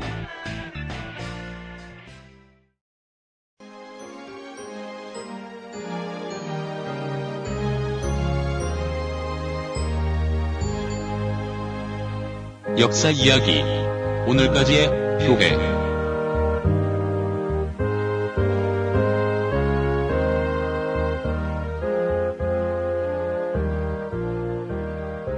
크리스마스 시즌 어, 전용 기획 역사 이야기 오늘까지의 교회. 그것은 알기 싫다 mp3 파일 다운로드 받으셔가지고 데스크탑에서 자세히 보신 분들은 어, 방송 내용 말고도 뭔가 텍스트로 이것저것 찌끄려져 있다는 것을 아실 수 있어요. 마치 Easter egg 마냥 아무도 신경 안 쓰는데 기록이 돼 있죠 뭔가가 ID3 태그라고 하죠. 네, ID3 태그가 늘 잘 기록돼 있습니다. 그게 이제 제가 음악할 때 버릇인데요. 하여간 보시면 제목이 오늘까지의 교회가 아니고 오늘까지의 샵샵샵 오늘까지의 교회라는 걸 아실 수 있어요. 그 샵샵샵은 뭡니까? 앞으로 이런 기획들이 있을 거라는 거죠. 와일드카드죠. 아. 오늘까지의 뭐 이용. 그게 네. XML 파일로 그 PD 파일을 작성하잖아요. 네. 근데 거기에서 샵을 쓰면 안 돼요 텍스트에. 네. 그래서 아스키 코드로 바꿔가지고. 우리 전문 얘기한다. 어, 샵은 XML 코드에 쓰이는 문자기 때문에 네. 그 내용에 쓰면 안 되죠. 그죠. 테- 그, 그 텍스트에 쓰이면 안 되죠. 네, 텍스트에 쓰이면 안 되는 그게 거죠. 이제 그 도스 시스템 때 옛날에 있던 그 검색 와일드 카드. 음. 샵, 별, 물음표. asterisk. 예. 예, 그 뭐 콤마, 아니 저 콜론, 세미콜론 뭐 이런 것들 못 쓰는데 요즘은 아스키 코드 바꾸면 쓸 수 있긴 하죠. 하여간 와일드카드를 제가 써놓은 이유는 아, 앞으로도 이런 당장 우리가 보고 있는 상황까지 오기 위해서 무슨 일이 있었는가에 대한 이야기를 가끔 드릴 겁니다. 네. 예, 첫 신호탄이기도 하고 어찌 보면 우리가 그동안 쭉 해오던 것이기도 한 어, 역사 이야기들 중에 시즌이 시즌이라 논의하고 있는 오늘까지의 교회 이야기를 진행해 주시기 위해서 제가 그 얼마 전에 요즘 들어 케이팝 스타가 슈퍼스타 K에 비해서 언제나 지원자들에게 인기가 높아요. 아, 그래요? 어, 그래요? 네. 왜죠? 왜냐하면 지원자들 입장이 돼서 그 심사위원회 심사를 들어보면 슈퍼스타 K의 심사평은 안 들으니만 못하거든요. 아, 근데 그 케이팝 스타에서는 심사평이 괜찮아요? 케이팝 스타 경우만 해도 예. 가수를 만들어내는 과정을 통해서 먹고 사는 사람들이 음, 심사를 하다 보니까 심사 자격이 있는 사람들이네요. 열렬히 심사합니다. 음. 자신이 가진 모든 것을 다 활용하고 네. 그리고 언론전을 하는 법에 대해서 깊이 고민을 해요. 음. 다른 프로그램의 심사위원들은 그게 안 되거든요. 꽤나 안 돼요. 언론전에 대한 상식도 좀 부족하고. 그렇군요. 그래서 이제 지원자들의 quality로 반영돼요. 나중엔 그게 음. 심사가 잘 되면 음. 근데 지원자들 quality가 좀 높은 편인데 그럼에도 불구하고 이제 각종 음악 관련해서 오랫동안 글을 써오시던 분들은 이런 프로가 어떻게 효과적이며 어, 이상적인 방안이라고 할 수 있느냐라는 의견을 내주십니다. 양쪽 모두가 일리가 있습니다. 하나의 음악 위주의 프로그램이라도 더 있는 게 낫고요. 그리고 그렇죠. 예. 때로는 그것마저 없으니만 못하다고 보여질 때도 있습니다. 어, 그런가요? 언제까지 평가질이나 하지 않으면 음악을 들을 수 없느냐. 음. 예. 근데 그렇게 접근을 하다 보면 결국 대한민국의 TV 채널들은 모두 예전처럼 음악에 대해서 문을 닫아버릴 가능성도 있기 때문에 절충이 좀 필요하지요. 저는 이제 그런 프로그램들 있죠. 나와서 심사하고 뭐 순위 매기고. 네. 그것도 그 사람들이 그 참가자들이 완전히 이제 완성된 프로들이 아니잖아요. 네. 아마추어가 성장해가는 과정을 보여주는 거. 네. 그거를 볼 때 근본적으로 일단 잘 안 보고 네. 약간 불쾌함이 있는 게 음. 세상에는 좋은 콘텐츠, 완결성 있는 콘텐츠를 만들어내는 프로페셔널들이 드글드글한데 음. 우리가 왜 아직 재능이 있는지도 확인이 안 되고 음. 연습을 충분히 했는지도 확인이 안 된 아마추어들의 콘텐츠를 듣고 있어야 하는가 네. 이런 불만이 있어요. 네. 그런데 이제 말씀하신 대로 그런 것이라도 있는 게 낫다. 네. 그나마도 없는 것보다 낫다. 네. 라는 점에서 보면 좀 한숨이 좀 쉬어지네요. 음, 민주주의란 이다지도 족같죠. 우리는 오랜 세월 어, 통합진보당의 문제들을 밝히고 어, 비난 비판을 하려고 애를 많이 써왔습니다만은 그 어떤 경우에라도 통합진보당이 국민의 선택이 아닌 다른 곳의 선택에 의해서 해체됐었으면 안 됐거든요. 어, 그거 되게 쉬운 얘기인데 잘 이해를 못 하시는 것 같아요. 제가 좀 억울해서 하는 얘기인데. 네. 저는 통합진보당을 굉장히 싫어하고 굉장히 비판적으로 상대를 해왔습니다. 근데 그렇다고 해서 통합진보당이 그런 식으로 해산되는 것을 제가 좋아할 거라는 생각은 어떻게 하시는지 모르겠어요. 안타깝지만 민주주의는 급진하지 않습니다. 아니 저는 어떤 때하고 비슷한 느낌을 받았냐면 사형제도를 저는 반대합니다. 근데 사형제도 찬성하는 사람들하고 얘기할 때하고 비슷한 느낌을 받았어요. 음, 저놈이 죽일 놈인 것과 예. 내가 저, 그 법이 저놈을 죽이는 건 다른 얘기거든요. 다른 얘기죠. 내가 저놈을 죽도록 미워하는 것과 예. 그놈이 법에 의해서 죽어도 된다는 건 완전히 다른 문제거든요. 저 정당이 제발 없어졌으면 좋겠는 거하고 예. 없애버리는 건 또 다른 얘기예요. 국가가 나서서 헌법재판소라는 기관의 권위를 이용해서 다 정당을 없애는 것과는 완전히 다른 문제죠. 여간에. 예. 하여간 민주주의는 급진하지 않습니다. 사회적 합의 없이 움직이기가 쉽지 않기 때문이죠. 누구는 중우라고 말합니다만은 그 과정에서 언제나 치열하게 생각하고 자기 의견을 최대한 효과적으로 이야기하는 의견을 개진하는 사람들의 역할은 매우 중요합니다. 제가 케이팝 스타 얘기를 했던 얘기 했던 거는요. 한겨레의 음악 담당을 하시는 서정민 기자분께서 예, 음. 얼마 전부터 예, 대중음악 의견가라는 직함을 자기 글 밑에 쓰시기 시작했더라고요. 의견가. 네. 좀 어색한데 그냥 못 들어보니까 어색한 거고 그렇죠. 뭐 생소하긴 하네요. 일단 평론가 대비 참신하긴 참신한데. 평론가 아. 대비 좀 모두가 표현의 자유에 있어서 한 움큼만큼의 권력을 가지고 있다면 네. 그 권력의 크기에 가장 알맞는 음. 험블하지만 합리적인 표현 같더라고요. 어, 마음에 드네요. 그러니까 평론가라는 직함에서 나오는 그 이상한 의미 없는 권, 권력. 그거를 뺀이 약간 해체되어 예, 약간. 뺀 명칭이네요. 의- 이건 내 의견일 뿐이다. 네. 좀덜 덜 재수 없네. 네. 덜 재수없다. 빅그린 그 광고로 맞출 것 같으면 예. 권력 free. 네. 좀 권력 free. 아 근데 권력이 완전히 빠지진 않죠. 아 물론 뭐 그 사람이 명성이 있다면은 아무리 단순한 의견이라 할지라도 사람들의 인지도가 있는 사람이 낸 의견은 권위가 붙죠. 네. 그렇지만 상당 부분 권력이 빠진 느낌이네요. 네. 종교 의견가 물뚝심송 상인 고문입니다. 이, 그 이승 얘기하려고. 이승 의견가. 어 마음에 듭니다. 이승 평론가보다 훨씬 낫네요. 샵샵샵 의견가. 예. 네. 아, 이제 본론으로 들어가겠습니다. 어, 지난 시간에 이제 그 일제시대 때 개신교의 신비주의 전통이 막 시작됐다. 네. 뭐 이런 그 얘기를 오- 이번 시간으로 떠넘겼었죠. 좋은 뜻은 아닌 것 같다. 예. 이런 말씀까지 드렸습니다. 개신교라는 게 사실은 그 폭넓은 의미에서 봐서는 새로운 사상 체계죠. 일반인들은 다그 종교인데 음, 네. 새로운 왜- 종교는 새로운 사상 체계로 예, 보통 예, 종교는 수용한, 예. 사상이죠. 그 종교라고 부르는 게 맞겠지만 그 사회적 관점에서 봤을 때는 그 종교가 갖고 있는 세계관, 음.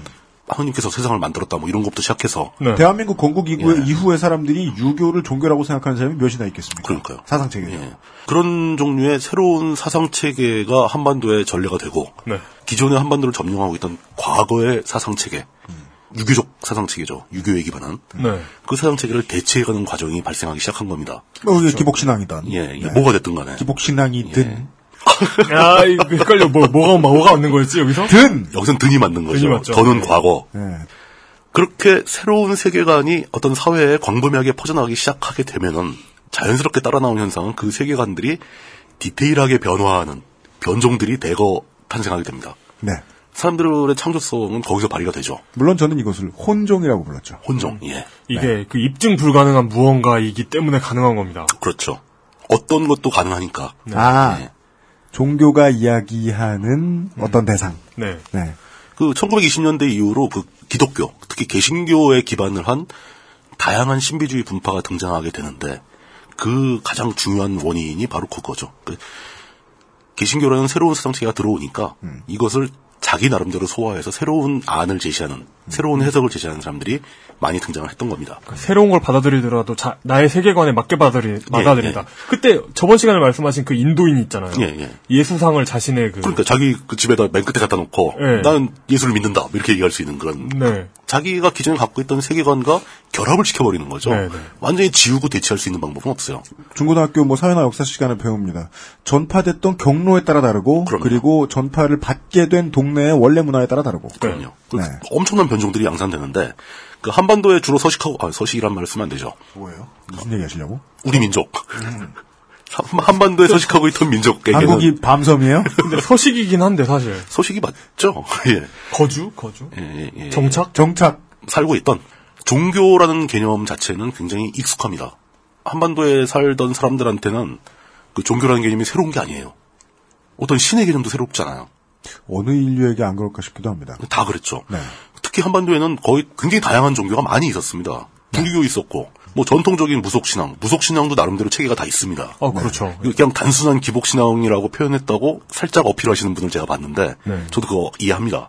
무속신앙은 나름대로 체계가 있고 다 긍정적인 면이 있는 사상 체계예요. 주, 주호민 작가의 신과 함께 보시면. 뭐 그렇죠. 예. 예. 그리고 오, 도교. 적절하다. 어, 도교 전통도 굉장히 강하게 있고 네. 우리 옛 이야기 보면 신선들 많이 나오고 그러지 않습니까? 네. 신비주의의 끝판왕이죠. 예. 그, 그 도교의 신선들은 다 도교에서 온 개념인 거죠. 그래서 그 대학교 때 공부하다 보면 그런 게 되게 아쉬웠어요. 이 많은 풍성한 다채로운 설화들을 예. 왜 우리나라 사람들은 한반도에 오랫동안 살던 사람들은 종교로 이렇게 널리 승화시키지 못했을까? 예. 그게 사실 산에 우리나라에서 얘기하는 그 도사 캐릭터는 되게 예. 산신령하고 겹치잖아요. 그럼요. 예. 근데 도사는 사실 도교의 그 전도사, 도교의 수도자. 도교 수도자. 예, 뭐 그렇게 되는 거죠. 그래서 이제 뭐 그런 개념들을 이미 충분히 겪어왔고 아주 체, 체화돼 있는 머릿속에 가득 차 있는 이제 그런 사람들 입장에서는 이제 뭐 다양한 것들이 요 세 가지 불교, 도교, 무속 신앙이 비율을 달리해가면서 섞여 있는 거죠, 다. 네. 네. 모든 사람의 머릿속에. 그런 상황에 그 한 가지 양념이 더 들어가, 개신교가 더 들어간 건데, 네. 이 개신교 들어오기 직전에 꽤 널리 퍼졌던 대표적인 그 혼합된 토속적 신앙 중에 하나가 그 미륵 사상이죠. 음. 네. 뭐 동학 때부터 시작해가지고 나는 미륵이야 하면서 예. 한쪽 눈을 가리고 트위터만 보면 네 마음을 다 알 수 있어. 미니홈피와 조합해서 보면 과거에부터 쭉 알 수 있고. 너는 나에게 멘션을 줬어. 그 건 상당히 복잡한 연기네요. 그게. 예. 너- 너는 나에게 멘션을 줬어. 좀 다, 다른, 말, 다른 것이. 말을 좀 다르게 해야 되겠구나. 그게 무슨 저 케빈 베이컨의 여섯 단계처럼 복잡한 단계를 거쳐서 연결되는 건데. 예. 하여간 청취자분들, 오랜, 아, 그, 맞아요. 저희들이 트위터에서 관심을 갈구하는 것과. 어, 말을 못하겠네. 예. 어 근데 이 미륵 신앙의 요체는 사실 어, 어떤 관점에서 보면 종말론이에요. 미륵 신앙의 요체는 세상이 망- 무너진다는 뜻입니다. 네네. 무너지고 새로운 세상이 다시 온다. 음. 그 새로운 세상을 미륵 세상이라고 부르는 거고. New World Order. 예. 그러니까 이게 그 그런 지금 현재가 너무 고달프고 힘드니까 네. 이 고달프고 힘든 썩어 빠진 세상은 어느 한 순간 망해서 없어져 버리고 우리가 편하게 살 수 있는 즉, 이제 아주 기층 민중들이 편하게 살 수 있는 새로운 세상이 올 것이다. 아, 라는 태평천국의 난. 예. 이 맥락은 굉장히 전 세계적으로 광범위하게 퍼져 있는 맥락이고 옳습니다. 그 예수도 똑같잖아요. 우리나라에도 있었고 이 새로 들어온 개신교도 사실 이거랑 유사한 맥락이 있어요. 그러니까 이 맥락이 적절히 혼합되면서 그 신비주의 분파, 다양한 분파들의 기본 틀이 됩니다. 네. 그다 나름대로 종말론이 있고 나름대로 새로운 세계에 대한 예언이 섞여 있는 거예요. 네. 그리고 그게 재림 예수가 됐든 뭐가 됐든 이게 사실 자기 내가 미륵이다라고 얘기하는 것과 크게 다르지 않습니다. 어, 예. 그러니까 그 새로운 이, 이 세계를 망하게 하고 새로운 세계가 올 것을 알리는 사람일 수도 있고 그걸 주관하는 존재가 될 수도 있는 거고 우리가 옛날에 음모론에 대해서 얘기했을 때처럼 대중적으로 받아들여지면 그게 받아들여집니다. 그럼요. 네. 예. 누가 더 원이냐? 이긴 놈이 더 원입니다. 그렇게 봐야죠. 네. 다들 그거를 조만간이라는 단서를 붙여서 네. 아직은 내가 더 원이 아니지만 하여간 땅굴은 다 뚫려 있고. 어, 조만 조만 조만간 된다. 예. 조금만 기대해봐라. 예. 뭐, 뭐 이런 이런 얘기가 아주 아주 그냥 보편적인 맥락, 그러니까 즉 트렌드가 되는 거죠. 시대의 트렌드가. 네. 그렇게 되면서 그런 트렌드에 따라서 개신교의 분파가 아주 유사하게 형성이 돼서 많이 등장을 하게 됩니다. 그러니까 그 신비주의 교파의 핵심 교리도 역시 네. 종말론 얘기하고 새로운 세계가 올 거라는 얘기하고 그런 거 새로운 세계에 적응하기 위해서 신비한 체험을 해야 되고 나는 이미 그 신비한 체험을 했고 네. 뭐 이런 스토리가 다 통일적으로 다 들어갑니다. 대표적으로 이제 이런 교파들이 전국적으로 동시다발적으로 막 생기는데 대표적으로 이제 개신교 기반의 새로운 신비주의 분파라고 얘기를 하게 되면 원산파가 시초죠. 원산파요. 예, 원산파. 동네 이름. 예. 원산에서 평양까지 이어지는 그 대부흥의 시발점이 된 원산이 네. 그 개신교의 세력이 굉장히 강한 도시였고 거기에 있던 원산 감리교회를 중심으로 이런 파의 움직임이 활동이 시작됩니다. 어. 그러니까 기존의 선지서가 그대로 전해준 미국 개신교의 원류 해석을 벗어나기 시작하는 새로운 해석들이 등장하는 거죠. 네. 일단 프레즈비테리언이 아니고 메토디스트입니다. 예. 이제 금방 또 분리가 돼요. 달라요. 그랬다가 또 분리되고. 아, 장로교회가 아니라 예. 감리교회라고. 네. 그렇죠. 장로교가 아무래도 조금 더 아, 감교도 만만치 않게 엄격하고 엄격하다는 표현은 좀 함부로 붙이기 힘드네요. 네. 역사적으로 그렇게 시작이 됐어요. 거기에서 우리가 볼 수 있는 그 역사적으로 이제 기록이 남아 있고 생각해 볼 만한 사람 중에 제일 먼저 저는 그 이용도 목사를 꼽고 싶습니다. 네. 이용도 이용도. 어, 이용도 목사는 사실 독립운동가였고 네. 어, 목회 목회 생활을 했고 그 33살의 나이로 폐결핵으로 사망을 하게 됩니다. 아, 네. 굉장히 일찍 요절이라고 그러죠, 이런 걸. 네. 그의 해석에 따르면 개신교는 맞는데 굉장히 진보적으로 해석을 해요. 어떻게요? 그 기존의 교단이 받아들이기 좀 힘들 정도인데 아니, 그의 해석 중에서 가장 우리가 되새겨볼 만한 것은 목회자의 위치에 대한 거. 위치? 예, 신도와 목회자의 관계. 보통 이제 신도들은 양이고 목회자는 양들을 이끄는 양 양치기. 양치기니까. 이 사람은 자신을 그러니까 신도들을 섬기는 하인으로 자리매김을 합니다. 어. 그걸 뭐 서번투드라고 표현하기도 하는데 네. 목회자가 히- 저 가장 낮은 곳에 있는 종이 되어야 하고 네. 그 가장 개념을 강조했던. 예, 고생을 많이 해야 되고 뭐 이런 식으로 해석을 하고 그 사람 근데 그 자기를 제외한 다른 신비주의에서 굉장히 그 관대한 모습을 많이 보여서 결과적으로 기존의 교단에서 이용도 목사의 주장마저도 용납하기 힘들다 해서 이단으로 분류가 됩니다. 어, 그래요. 그런데 한 80년이 지난 오늘날에 와서 그 이용도 목사를 재해석하고자 하는 움직임이 되게 많습니다. 그, 그 책도 나오고 막 그러거든요. 그 이런 케이스라면은 올해도 평전이 하나 나왔어요. 예, 평전이 나왔죠. 네, 올해. 예. 개신교 쪽에서 주류 교단에서 봐서 이단이라고 하더라도 네. 그 이용도 목사 정도의 해석이라면은 우리 사회가 받아들이기 힘든 게 별로 없어요. 음, 네. 그래 보입니다. 예. 그리고 최근에 이제 복권도 됐습니다. 어. 이 정도는 가능하다. 그냥 간단하게만. 본 이용도 목사의 평전 이런 데서 이렇게 보고 있으면 이 양반의 이분의 주장이 예. 야, 이분을 파문 달란트를 가지고 있던 나머지 세력들로부터 이렇게 디스를 많이 당하게 만들었던 이유들이 보이죠. 예. 어, 다른 목회자들이 일단 횡령을 못하게 하고요. 아, 굉장히 힘들어요. 목회자한테 돈도 주지 말라 그러고. 성전 예쁘게 못 예. 찍게 하고요. 그 목회자 좋은 옷, 좋은 옷 입지, 입지 말라 그러고, 좋은 음식 먹지 말라 그러고, 막, 뭐, 그러니까. 이 교회가 돈을 벌어야 낙수 효과로 신도들을 더 잘 살게 되는 건데. 그러다가 교회의 컵이 점점 커지는 거 아니에요. 들통만큼. 그렇죠. 네. 어, 그러니까 이용도, 목- 그 모든 신비주의 분파가 이용도 목사처럼 이렇게 사회적으로 생산적인 해석을 하는 건 아니었습니다. 어, 진짜, 이제 진짜 신비주의들은 이제 이런 쪽에서 시작되는데, 유, 류명화라는 여성이 있었는데, 이분은 자신에게 예수가 들어왔다.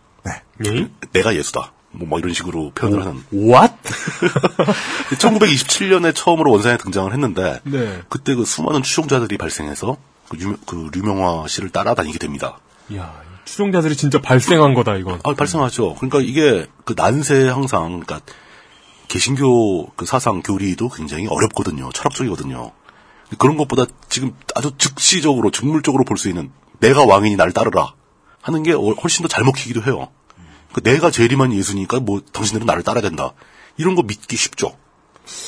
그쵸. 예. 그게 슬, 저, 현실이 어려울수록 그런 게 더 잘 통합니다. 류명화류의 다양한, 그 슬슬 어떤 선을 넘어가는, 예. 기존 계- 그 교단에서 받아들이기 힘든 선을 넘어가는 신비주의 분파들이 다양하게 발생하기 시작합니다. 예수가 내 몸에 들어왔다. 예. 뭐, 무슨 신령님이 내 몸에 들어왔다고. 뭐가 다릅니까? 맥락이 있죠, 그게. 예. 어, 그 중에서도 가장 그 역사적으로 유명하게 이름을 남겼던 사람은 바로 김백문, 백문이라는 사람입니다. 김백문. 예.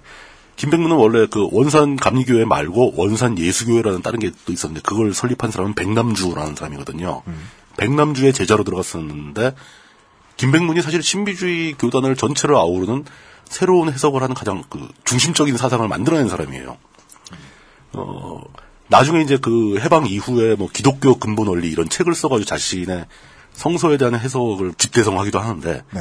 가장 특이한 점은 그겁니다. 그러니까 그 아담과 이브 당시에 뭐 아담과 하와라고 많이 불렀는데 아담과 이브의 비유 있지 않습니까? 선악과 나오는 거. 네. 이거를 김백문은 어떻게 해석을 하냐면은 뱀이 이브를 유혹해서 따먹게 한 그 선악과는 과일이 아니고 그 성적인 쾌락을 의미한다. 아, 네. 야채라고 할 줄 알았네. 과일이 아니고 야채다. 이용, 아, 너무 이용의 헌법에 내가 익숙해져 있어. 이게 뭐야. 엄밀히 따지면 과일이 아닙니다. 이런 말할 거기서 줄 알았네. 사, 사과는 과일이 맞죠. 알아! 그런 게 아니고 성적인 쾌락이라는 거예요. 그, 그 뱀이 알고 이브를- 보니 참외였다. 이런 게 아니고. 이브를 유혹해서 네. 성적인 쾌락을 알려주고 거기서 간음을 함으로써 그 하고 그 이브가 다시 아담을 또 유혹을 해가지고 성적인 쾌락을 알려준 것이다. 그래서 하느님이 너 그들을 찾았을 때 그 전에 인간은 누워서 낮잠을 자면 홀씨가 날렸나 보죠? 하느님이 찾았을 때 그들이 아랫도리를 가린 이유가 선악과를 따먹었으면 부끄러우면 입을 가려야지 아래를 가리냐. 음. 그, 그 과일이 과일이 아니고 성적인 쾌락을 의미하는 거다. 그리고 그 성적인 쾌락 때문에 뱀으로부터 사악한 피가 인류에 섞여 들어온 거예요. 아, 그럼 그때 인류들은 이 애가 없었나 봐요. 구강기를 다 지나간. 어, 어쨌든. 네. 그러니까 이게 사실은 그 원죄에 대한 해석이거든요. 저희 처갓집 강아지가 예. 그게 없거든요. 뭐가요? 아. 어어 어 어 예, 예. 판. 예. 네. 예. 어릴 때 왜 그래? 난 속상해. 마음 아파서 못 그러겠더라. 음. 어, 그렇게 해서 인류가 타락하게 되는 원인, 원죄를 갖게 되는 원인이 네. 그 성적인 쾌락을 통해서 오염된 피 때문이다. 음. 라고 주장하는 것이 이 김백문의 교리의 가장 그 핵심되는 논리입니다. 그 전에 인간은 민들레였다가. 피가 오염됐다고 한 걸로 봐서 이게 성적 쾌락이 아니라 무슨 약물을 한 거 아니에요? 주사기로? 아, 진짜. 에, 그런 얘기는 안 나와요. 이게 어, 이 김백문이 나중에 해방 전후에서 경기도 파주에 그 이스라엘 수도원이라는 걸 만들게 되는데 이스라엘 수도. 예. 이런 이런 장면 센스 그 라스베가스 서커스단 이런 거하고 좀 다를 거 없는 아니, 정치를 할 거면. 그 좀만 조심해. 아, 그래요. 그 북창동 순두부 아세요? 왜? 그거 왜? 북창- 맛있어. 원래 LA에서 생긴 거잖아요. LA에서 북창동 순두부가 생겨서 한국에 수입되면서 LA 북창동 순두부가 됐잖아요. 그리고 그 앞에 되게 이 LA 북창동 순두부가 있는 가게 이름이 붙어요. 뭐 예를 들어 뭐 마포 LA 북창동 순두부 이렇게 붙어요. 그- 그게 또 프랜차이즈가 된다? 그래서 그 마포 LA 북창동 순두부 어디점 이렇게 안양점, 뭐, 뭐. 안양점 이렇게 돼요. 땅끝 마을 나폴리 피자. 알았어요. 예. 어, 그 김백문이 또 상당히 그 중요해, 중요한 자리를 차지하고 있는 게 김백문의 제자 중에 위대한 사람이 한 명 나옵니다. 어, 네. 그 파주에 설립한 이스라엘 수도원에 바로 찾아왔던 사람이 문용명이라는 사람이 찾아와요. 이 사람이 나중에 이름을 문선명으로 개명을 하게 됩니다. 헐. 네. 문 플러스 써는 명. 예. 그 통일교의 창시자인 거죠. 그 문선명이 제창한 그 통일교 근본 원리를 이제 문선명도 자기가 책을 써가지고 이제 밝히게 되는데 네. 그 책의 내용이 그 김백문의 그 저서를 거의 표절을 했다. 이런 시비가 발생하기도 했었죠. 복부 시비.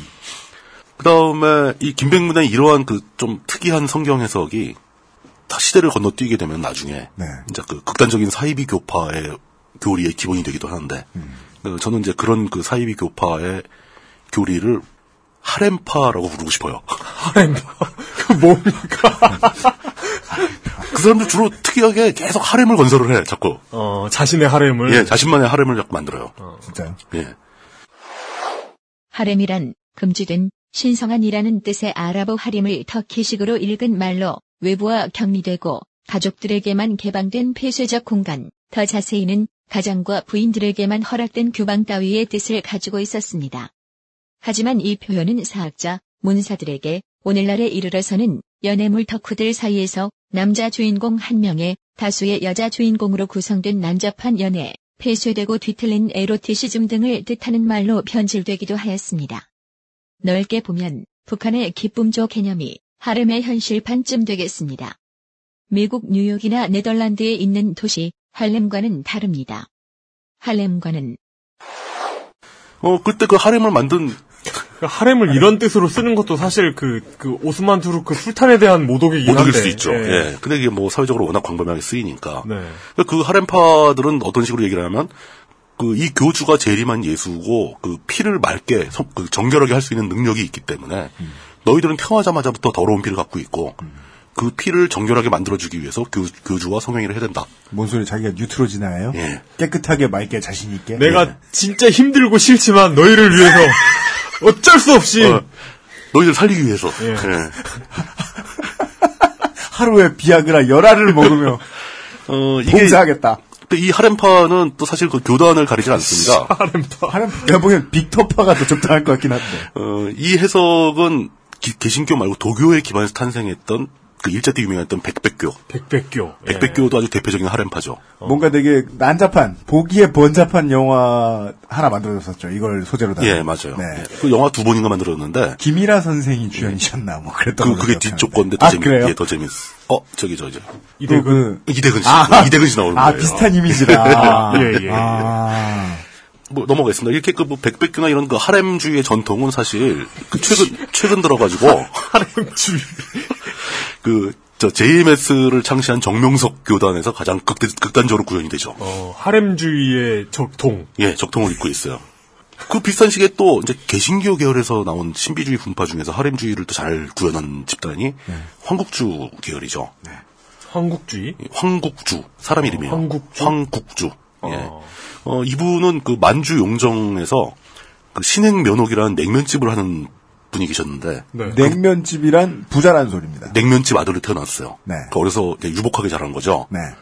자신이 그 여기저기 다니면서 기- 그 개신교를 접하게 되고 그 공부를 하던 과정에 신비한 체험을 하게 됐다고 주장을 합니다. 뭘 했었을까 또. 어, 기도를 하는데 자기 목이 떨어지고 예수의 목이 와서 붙었다. 뭐? 이거를 What? 뭐라고 표현을 하냐면 목가름이라고 해요. 목가름. 목가름? 예, 목가 이 목가름 이 아, 목을 갈았다고? 예, 목을 갈았다. 예. 어, F1에 출전한 무슨 리볼버형. 아니 왜 그 그 저 저 포뮬러 원 경기 보면은 예. 정비팀이 한 번 막 바퀴 잘못 걸리고 그럼 족대잖아요. 그렇죠. 예. 그런 상황 같은. 이게 와가지고 이렇게 한 저 서킷 돌고 이렇게 쉬는 잠깐 이렇게 차 됐을 때 PT 인 할 때. 목을 빨리 빼가지고 아, 지금 만화에서 보던 그런 거 있잖아요. 예. 그렇죠. 오늘, 오늘은 지능형 머리다. 그렇게 목가름을 통해서 자신이 예수가 된 거죠. 그 실제 황국주는 외모도 비슷했대요. 아, 진짜. 통체가 좋고 수염 기르고 머리 길고 그러고 해서 어. 그러니까 이 당시 이 조선 사람들의 눈으로 봤을 땐 예수와 흡사하게 생긴 언제 봤다고 닮은 줄을. 그러나 사학자들의 파악에 의하면 예수는 북아프리카 인종이죠. 뭐 그래 그, 그 곱슬머리에 얼굴 까맣고 뭐 그렇죠. 그런 걸로 돼 있죠. 네. 어, 역시 이 사람들 이제 그 하렘주의라고 제가 부르는 것은 이제 그 목가름 현상에 이어서 자기는 목가름이 돼서 예수가 됐으니까 그 나와 성행위를 하게 되면 당신들이 아이고, 또. 피가 깨끗해진다. 그러면서 이거를 뭐라고 표현하냐면 피가름이라고 합니다. 예수님은 뭘 하셨던 거야.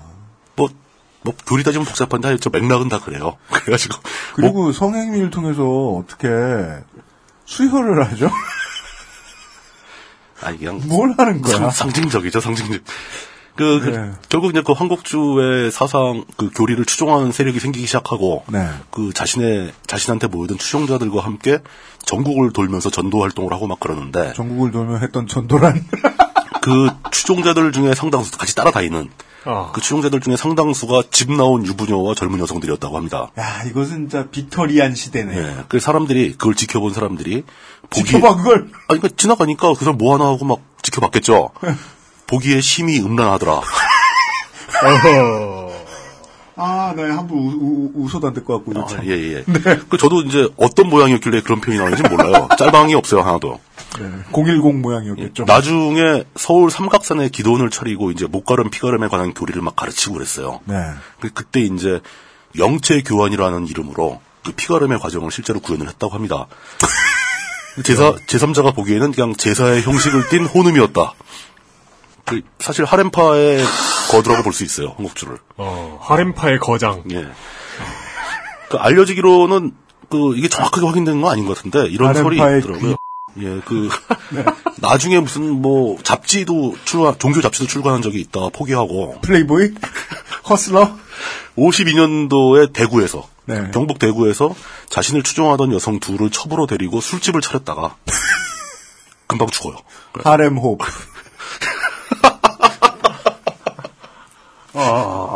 그 죽었을 때 나이가 43세 정도로. 아이고, 골치 아프네요. 불꽃처럼 태우다.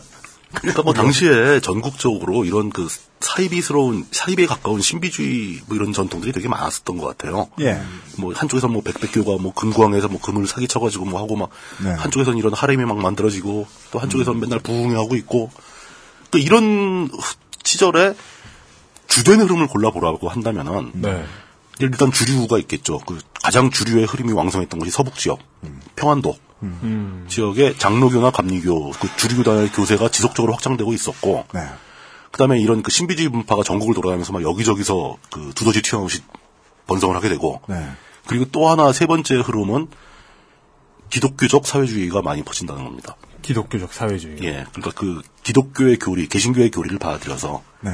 어떤 그 인민이 주인된 세상을 꿈꾸는 음. 예수의 말씀은 이제 그런 식으로 이해하고 네네. 이런 사람들은 주로 그 포교 활동, 전도 활동을 하기보다는 독립운동에 많이 독립운동에 참여한 사람들 중에서 많이 발견이 되죠. 그 이 전통은 나중으로 해방 이후까지 계속 이어져서 어떤 그 저항적 기독교 신도들 뭐 이런 어떤 그 독재와 투쟁하는 과정에서 나타나기도 하고 이렇게 맥이 이어지게 됩니다. 결국 이제 그렇게 큰 세 가지 흐름으로 나눠서 보자면 그 중에 주류 구단은 어떻게 바뀌기 시작하냐면은 역사적으로 봐선 제일 중요한 사건이 이거죠. 일제와 신사참배를 둘러싸고 충돌을 하게 됩니다. 어, 네네. 그러니까 기, 개신교 역사에 보면 굉장히 중요한 일이거든요. 우리나라 개신교. 그렇죠. 우리나라, 우리나라의 개- 개신교에서. 어, 신사참배를 놓고 그걸 끝까지 반대한 주류 교파도 있었어요. 그러나 다수는 거기에 굴복을 하게 됩니다. 그러니까 신사참배를 끝까지 반대했던 것은 이제 부산으로 내려가서 그 고신대학교를 만든 고려파. 고려파? 예, 고려파가 제일 보수적이고 아주 그 강경한 원리주의에 가까운 그런 집단이거든요. 네. 이분들은 거의 전부가 다 신사참배를 거부하고 거의 전부가 다 옥살이를 했어요. 어. 죽기도 많이 죽고. 네. 그러니까 보통 그때는 이제 그런 이유로 옥살이를 하게 되면은 고문당하다 죽죠. 그렇죠. 살아남은 사람들이 이제 해방을 맞게 되고 그 계파가 이어지게 되는데 음. 장로교나 감리교 같은 경우에는 교단 차원에서 신사 참배를 하기로 결정을 합니다. 어, 그래요. 전면적으로 이제 굴복을 한 거죠. 물론 일부 세력이 저항한 사람들이 있었는데 네. 저항한 사람들은 개별적으로 감옥에 가고 교단 차원에서는 이거를 인정을 하고 신사 참배를 수행합니다. 이것 때문에 일제가 패망한 이후에 교단에서 굉장히 문제가 되죠. 개신교 입장에서 보면 신사 참배는 사실 용납하기 힘든 잘못된 행동이죠. 어, 안 되는 거죠. 기본적으로 배교 행위에 가까운 거거든요, 이게. 네. 근데 이제 그 당시에 주류, 장로교, 감리교 이런 그 주류 교단에서는 신사 참배를 받아들이게 되면서 네. 권력과 타협하기 시작하는 겁니다. 그러니까 그 권력과 종교가 타협하는 연습이 이때부터 시작된 거라고 볼 수 있죠. 권력과 타협하는 순간에 교단은 교세를 유지하고 신도를 보호할 수 있게 됩니다. 교회의 규모가 유지된다는 거죠. 네. 아, 이게 권력에 저항하면 다 잡혀가 죽어버리고 교단 다 뿔뿔이 흩어지고 권력과 타협하면은 우리 교세를 더 넓힐 수 있구나. 라는 경험을 일제 때부터 시작하게 되는 겁니다.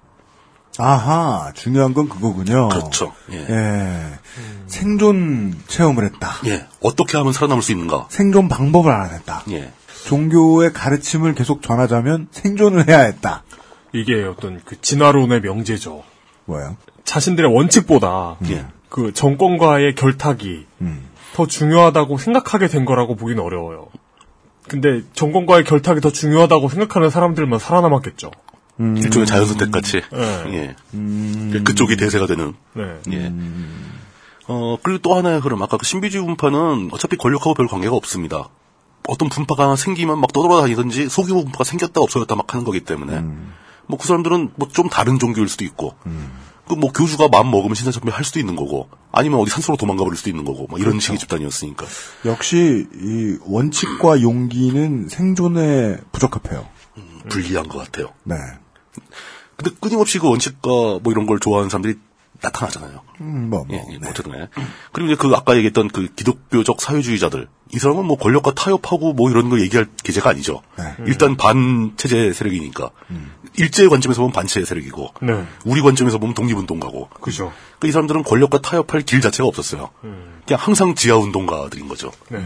이렇게 그 세 가지 흐름이 이어져 오다가 급기야는 한반도에서 일제가 패망하고 45년도에 해방이 되죠.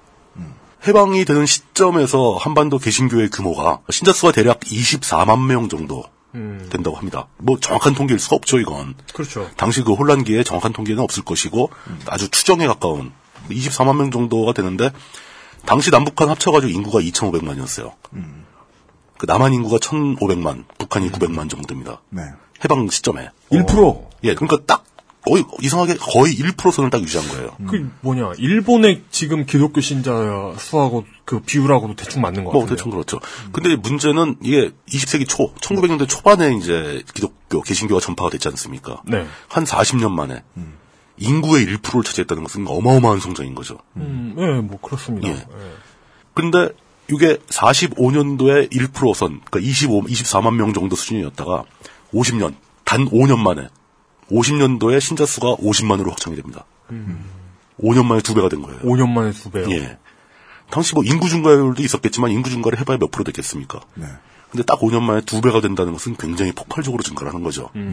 그럼 일제 때 초기에 또 일제 바로 직전에 그 평양 원산 대붕기에 기독교가 폭발적으로 교세를 확- 확장했다고 했는데 이제 겨우 1% 벽을 돌파한 거거든요. 근데 해방 이후가 일제 직전의 상황에 못지않게 혼란스러웠던 사회였다는 거죠. 음, 네, 그렇죠. 해방과 전쟁을 거치는 사이가. 네. 그런 어떤 사회적 불안정성이 개신교의 교세를 급속도로 확장시키는데 분명히 영향을 줬다. 음. 라는 걸 체크해 볼 수 있는 거죠. 정치의 좌우 대립이란 이제 40년대 사람들에게는 매우 생소한 경험이었어요. 생소할 뿐더러 굉장히 놀라운 경우죠. 살면서 매력을 느끼기엔 너무 생소한 경험이었어요. 어떤 싸움은 매우 즐겁습니다만은 이 싸움은 너무 생소하고 어색하고 몸에 안 맞는 옷 같았는데 우리나라 신앙에 맞춰서 피팅된 종교는 처음에 설명해 주셨던 대로 소화하기 나쁘지 않았다. 어, 굉장히 편했을 겁니다. 그렇게 예측해 볼 수 있겠습니다. 네. 구한말과 유사한 상황에서 그 고통스러운 현세와 가치관이 교체되면서 발생한 정신적 공황 상태 이런 것이 개신교의 확장을 많이 도왔을 것이다. 그래 세상이 이런데 종말이 올 거예요. 그 뭔가 믿는 구석이 있어야지. 뭐 이렇게 해서 맞아, 내가 죄를 거죠. 지은 게 있어. 예. 나 때문일 수도 있겠다. 사함을 받아야겠어. 그러면서 동시에 해방하고 나서 전쟁 때까지 전쟁 직전까지 이제 주로 벌어진 가장 중요한 사건은 남북 분단이죠. 네. 남북 분단을 거치면서 남한 지역의 개신교 신도의 비율은 더 급속도로 늘어나는 그 가속 포인트가 또 하나 생기는데 네. 김일성이 장악한 북한 지역에서 네. 종교를 탄압하기 시작했다는 거죠. 네, 독재 정권은 예. 종교를 국교로 삼던지 아니면 탄압했을 거예요. 예. 공산당은 원래 싫어하죠. 공산당하고 안 맞죠. 네. 예. 그러다 보니까 이북을 탈출해서 월남한 세력 중에 상당수가 월남 이유 자체가 개신교였던 종교의 자유. 예. 그 문제가 되게 크게 작용을 합니다. 사실 이 저 서북 지역에서 굉장히 강성하게 아주 널리 퍼졌던 개신교 세력들은 건국 준비위원회와 연대를 한, 하는 식으로 이북 지역에서 정치 활동을 시작을 했습니다. 해방 직후에. 근데 그 정치 활동이라는 게 결국 이북 지역을 지배했던 소련의 군정, 소련의 군정과 충돌할 수밖에 없는 거죠. 그죠. 소련은 이북 전체를 정치적으로 지배하려고 그랬으니까. 그러니까 아주 가혹하게 탄압을 받게 되고 겨우겨우 탈출해가지고 남한으로 내려오게 되는 거죠. 그런데 서북 지역에서 이 주류 주류였던 장로교 그 감리교 신자들 또는 목회자들은 굉장히 그 일찍부터 개신교를 받아들였고 어떤 조직력이라든가 활동력을 충분히 장착한 상태였다는 겁니다. 이 사람들이 월남을 하게 되면서 남한의 개신교 신도수는 확 늘어나고 그 월남민들의 숫자가 급속도로 증가하게 되는데 그때 변화가 발생한 것 중에 하나가 소련이나 그 김일성 정권으로부터 탄압받았던 기억 때문에 지난 시간에도 얼핏 나왔지만 네. 개신교 교리에 반공주의가 굉장히 강력하게 투영되기 시작했다. 네. 라는 사건이 있는 거죠. 기독교는 예. 그, 그뭐 일부에서는 조로아스터교의 영향이라고 하는데 그러니까 선과 악의 그 이분법적 대결의 세계관을 가지고 있습니다. 그런 구조를 되게 좋아하죠. 예. 모든 종교가 좋아하는데 특히 기독교가 좀 그런 면이 있죠. 음, 그럼요. 악마와 천사가 있고. 그런데 이- 그 기독교 세계관을 가진 사람들에게 반공이죠. 반대해야 될 대상이 생겼다면 적이 생긴 거죠. 그 대상은 그 절대악과 같은 편이 되는 거예요. 시간이 되면서 현존하는 절대악이 적이 있다. 네. 이건 굉장히 명확해지죠, 그림이. 근데 저는 어떤 종교나 가능한 한 절대악을 상정하고자 애쓸 수밖에 없다라고 생각을 하기 때문에 기독교만 피할 수 없는 문제는 아닌 것 같고 네. 모든 종교의 문제점이에요. 예, 네. 그 대한민국 한국의 개신교가 이게 이제 한 시간짜리 그림이 있고 어, 50년짜리 그림이 있는데 한 시간짜리 그림만 놓고 보면 그 동안도 쭉 그래왔고 앞으로도 적이 있으면 좋으니까 한 시간 동안 설교하다 말고 열 받으셔가지고 사탄에 비교하고 루시퍼에 비교하게 되고 공산당을 그렇죠. 그리고 50년을 놓고 봤더니 저쪽에서 우리를 쫓아냈으니까 그럼요. 안 네. 삐질 수 없더라 정도만 봐도 될 것 같아요. 충분히 이해가 가는 네, 일이죠. 그 이상은 관점에서 뭐더 본다면. 쉬울 게 없을 예. 것 같아요. 근데 이제 결과적으로 보게 되면 그게 뭘 의미하는 거냐면 종교적 교리에 반공이라는 개념이 들어간다는 것은 교회가 세속화되기 시작한다는 겁니다. 네. 그러니까 순수한 교단에서는 뭐 반공주의 같은 건 예수님이 말씀하시는 건 아니잖아요. 공산주의는 나쁜 예. 것이니라. 원래부터 뭐 그때는 공산주의 자체가 없었는데 네. 그게 이제 현실적인 현실적이고 사회적이고 정치적인 문제가 교리에 섞여 들어가는 거 아닙니까? 처음엔 종교 일치가 아니었다가 그렇죠. 그냥 어떠한 정치 세력이 우리를 박해하길래 좀 삐진 거였는데 그렇죠. 그게 2007년이 되니까 어, 종교 일치. 그러니까 정교 일치가 된다는 것은 교회가 네. 정치가 종교화 되는 게 아니라 네. 종교가 점점 정치적이 돼 간다는 뜻이거든요. 네. 그렇죠. 세속화되는 거죠. 소망교회가 집권 여당, 예. 집권 여회. 그래서 여기 이 반공주의가 주류 개신교의 교리에 스며들어온 시점부터 교회의 그 세속화는 가속된 거로 저는 보고 있습니다. 네. 집권 야회. 예. 야회. 아, 예. 죄송합니다. 그렇게 세속화되기 시작하면 종교는 당연히 권력과의 관계를 생각하지 않을 수가 없어요. 그 권력과의 관계에 대한 이미 경험도 생긴 거 아닙니까? 일제가 패망하기 직전에 네. 신사참배에 대한 타협을 이뤄냄으로써 생존을 했어요, 이 사람들. 신사참배했더니 우리를 안 건드려. 오히려 도와주더라. 예. 뭐 집회하는 것도 막 더 밀어주고. 예. 국화와 칼을 받아들였더니. 예. 그럼 여기서 해방 이후에도 네. 역시 이 남한 지역에 자기네들이 월남에서 내려왔으니까 김일성이 낀 이 부분 뭐 치워버리고 남한 지역에서 우리가 타협해야 될 권력은 누구냐? 누구냐? 라고 찾아봤더니 하필 권력자로 급부상하고 급기야는 초대 대통령이 돼버리는 닥터 리. 닥터 리가 감리교 장로예요. 네. 감리교 신자. 닥터 RI 아닌가? 아, RHE인가? 네. RHE. RHE. 어, 맞아, 맞아. 뭐, 닥터 리. 그렇습니다. 네. 그 이 사람들은 그 특히 이제 서북 지역에서 내려온 개신교 세력은 네, 네. 아주 쉽게 아주 수월하게 이승만과 권력 그, 저, 협조가 협조 체제가 구축이 됩니다. 그쵸, 너무 자연스럽게. 예. 네. 여기서 이 협조 체제를 더욱 가속시킨 것은 네. 당시에 이승만도 굉장한 친미였죠. 종교 일치라기보다는 종교 공조 체제. 예, 공조체가 형- 형성되는데 네. 이때 서북 세력, 서북의 서북 지역의 개신교 세력을 대표할 수 있는 남한 월남한 개신교 지도자 중에서 음.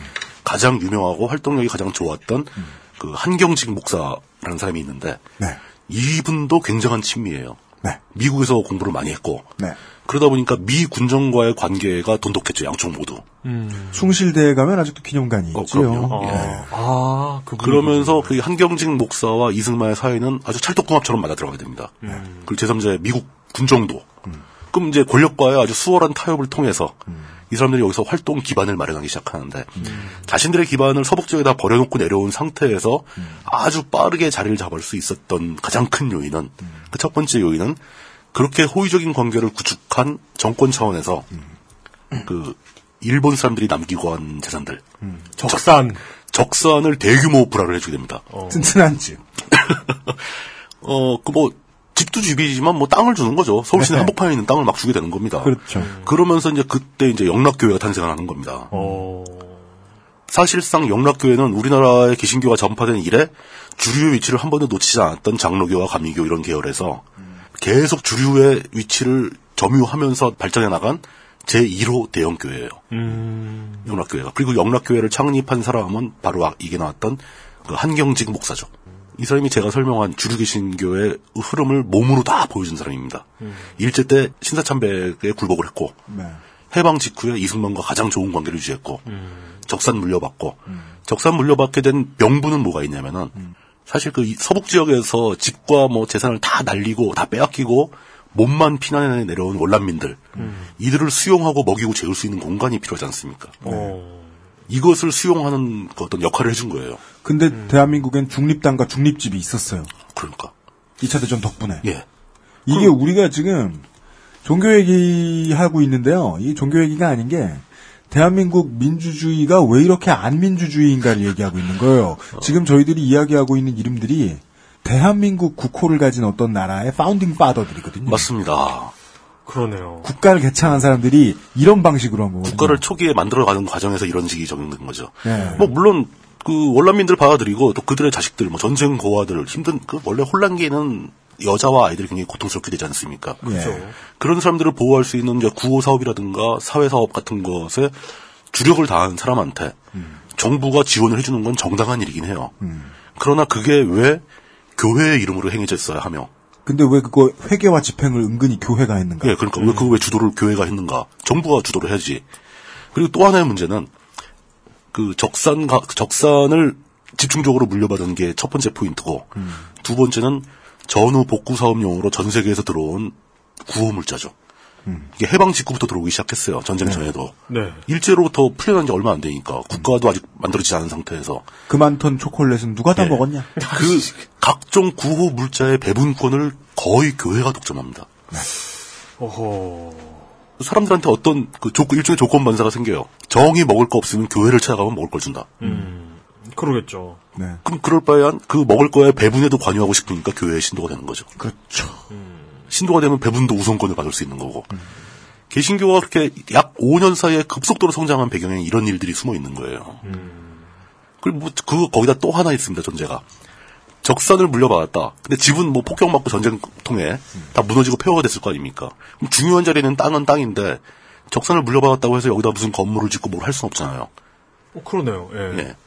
적산은 정부로부터 받았다. 땅은. 그죠. 그러면 뭐 구호물자 먹을 것 같은 경우 미군 통해서도 나오고 뭐 미국에서도 오고 막 그러니까. 돼. 예, 근데 밥은- 집은? 집은 어떻게 할 거냐? 집을 뭘로 무슨 돈으로 짓는가? 네. 여기에 그 한경직 목사와 굉장히 친분 관계가 깊은 미국 본토의 개신교 집단이 관여를 합니다. 뭐죠? 지금도 유명한 뭐 그런 건물들 보면은 이 건물은 무슨 장로 무슨 미국의 무슨 장로교 협회에서 준 재원으로 지어졌습니다. 그럼 한경직 목사는 수시로 미국에 날아가서 요번에 저 땅에다가 뭘 하나 지어야 되는데 건축비 좀 도와주십시오. 음. 하면 미국에서는 선교 사업의 일환으로 그 재원을 공급해 주는 거죠. 어. 그래서 우리나라는 곳곳에 외국의 개신교 차원에서 지- 전달된 자금으로 지어진 건물이 되게 많아요. 저개발국에 대한 원조로 그런- 원조의 주체가 이건 그 해외 교회들인 거네요. 그렇죠. 교회가 그 원조를 수- 시행하는 음. 어떤 말단 터미널이 되는 거죠. 네. 오비완 한경직 케노비. 어, 그 주류 개신교회 집단은 이런 tech tree를 타게 되는 겁니다. 그러니까 그 정권과 결탁을 해서 땅을 불하받고 구호물자를 독점해서 사람들한테 먹을 걸 뿌리고 거기 또 빈 땅에 그 미국 개신교의 도움으로 건물을 지어- 짓고 그 건물은 교회가 될 수, 교회 본당이 될 수도 있고 아니면 학교가 될 수도 있고 그 학교는 나중에 그 사학 사립학교로 성, 성장을 하게 되면서 그 쉽게 말하면 영락교회가 운영하는 영락학원 밑에 영락 중고등학교 뭐 이런 식으로 되는 거죠. 네. 사학법 반대하고. 그러니까, 아주 먼 얘기. 봐요. 예. 50년 뒤를 생각해야죠. 예. 그게 이제 NGO 단체들이 언제나 그 과정 안에도 있는 가장 조심해야 되는 부분 중에 하나입니다. NGO 단체들이 어떤 미개발국, 저개발국이라고 그렇죠. 제1세계가 부르는 어떤 곳에 가서 사회사업을 하기 시작했다.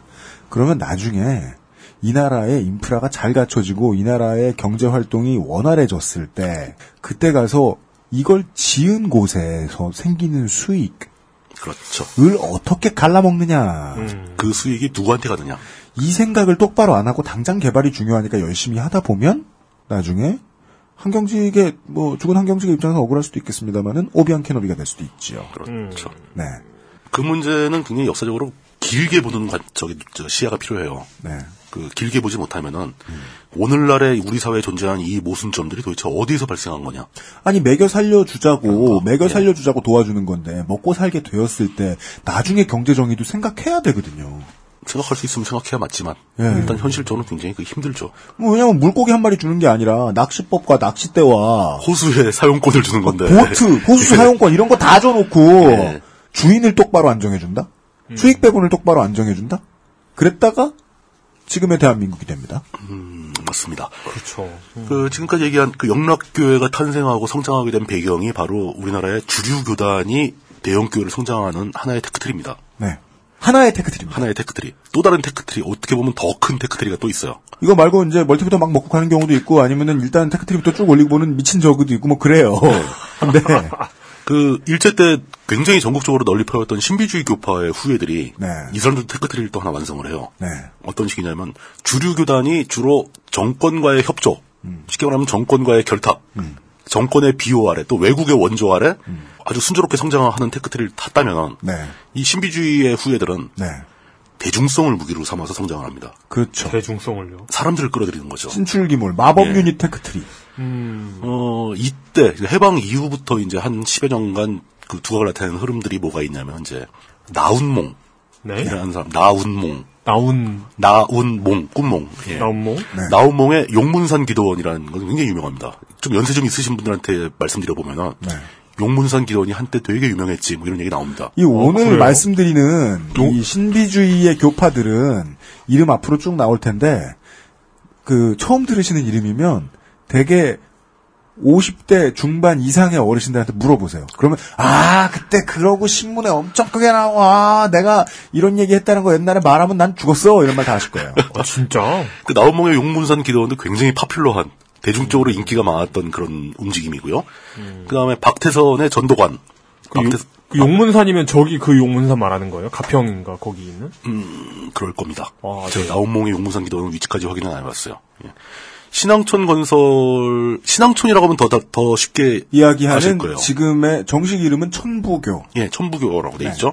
이거를 주창한 박태선 장로. 전도관인데 이제 사람들한테는 박태선 장로로 더 유명합니다. 하지만 어, 막상 교단 내부에서 들여다 보면 이제 하나님으로 예. 보이지요. 어, 처음에는 장로였어요. 네. 그러니까 개신교 교회에서 장로까지 하다가 그 되게 나와서 잘 나가는 R&B 예. 가수들처럼 이렇게 올 화이트로 입고 있어요. 그 사진을 보면 그 서울시립대 앞에 알켈리 같기도 예. 하고. 네. 서울시립대 앞에 그 천부교회가 있습니다. 예. 그런데 그 예전에 지나가다 보니까 그 전농동 천부교회인데 거기가 음, 전농동 천주교회에 있는 수녀님 앞으로 온 우편물이 거기 있더라고요. 어, 그건 큰 실수인데. 그러니까 예. 그 배달 실수를 목격하고 예. 그렇군요. 그 천부교보다는 이제 청취자 여러분들은 훨씬 자주 지금도 보실 수 있고 그리고 어른들 입에서도 정말 많이 듣는 이런 이름들로 기억하실 만한 교단입니다. 신앙촌. 신앙촌 상회. 예. 그리고 생명몰 간장. 요즘은 뭐 요구르트, 신앙촌 메리아스 같은 뭐 내의 어, 뭐, 먹고 입고 하는 공산품들이 지금도 많이 소비되고 많이 판매됩니다. 지금 마트에도 있어요, 마트에도 마트에도. 많이 팝니다. 예, 예. 네. 그러니까 이런 그리고 이제 가장 또 글로벌하게 유명해진 문선명의 통일교도 이때 시작이 되는 겁니다. 네. 요 시점에. 그러니까 이 권력의 비호를 받아 성장하는 주류교단하고 다르게 이 사람들은 그냥 해방과 전쟁을 통해서 혼란에 빠진 그 아주 힘들게 살아가고 있는 민중들의 인기를 발판으로 성장을 하는 거죠. 네. 그 사람들을 어떻게 보면 예, 유혹했다고 할 수도 있고 선동했다고 할 수도 있고 그 사람들한테 적절한 아이템을 가지고 영업에 성공했다고 할 수도 있고 네. 많은 사람들의 지지를 폭발적으로 받게 됩니다. 네. 이 나운몽의 교리는 특이한 점은 저거예요. 성경을 주역을 바탕으로 해석을 합니다. 주역.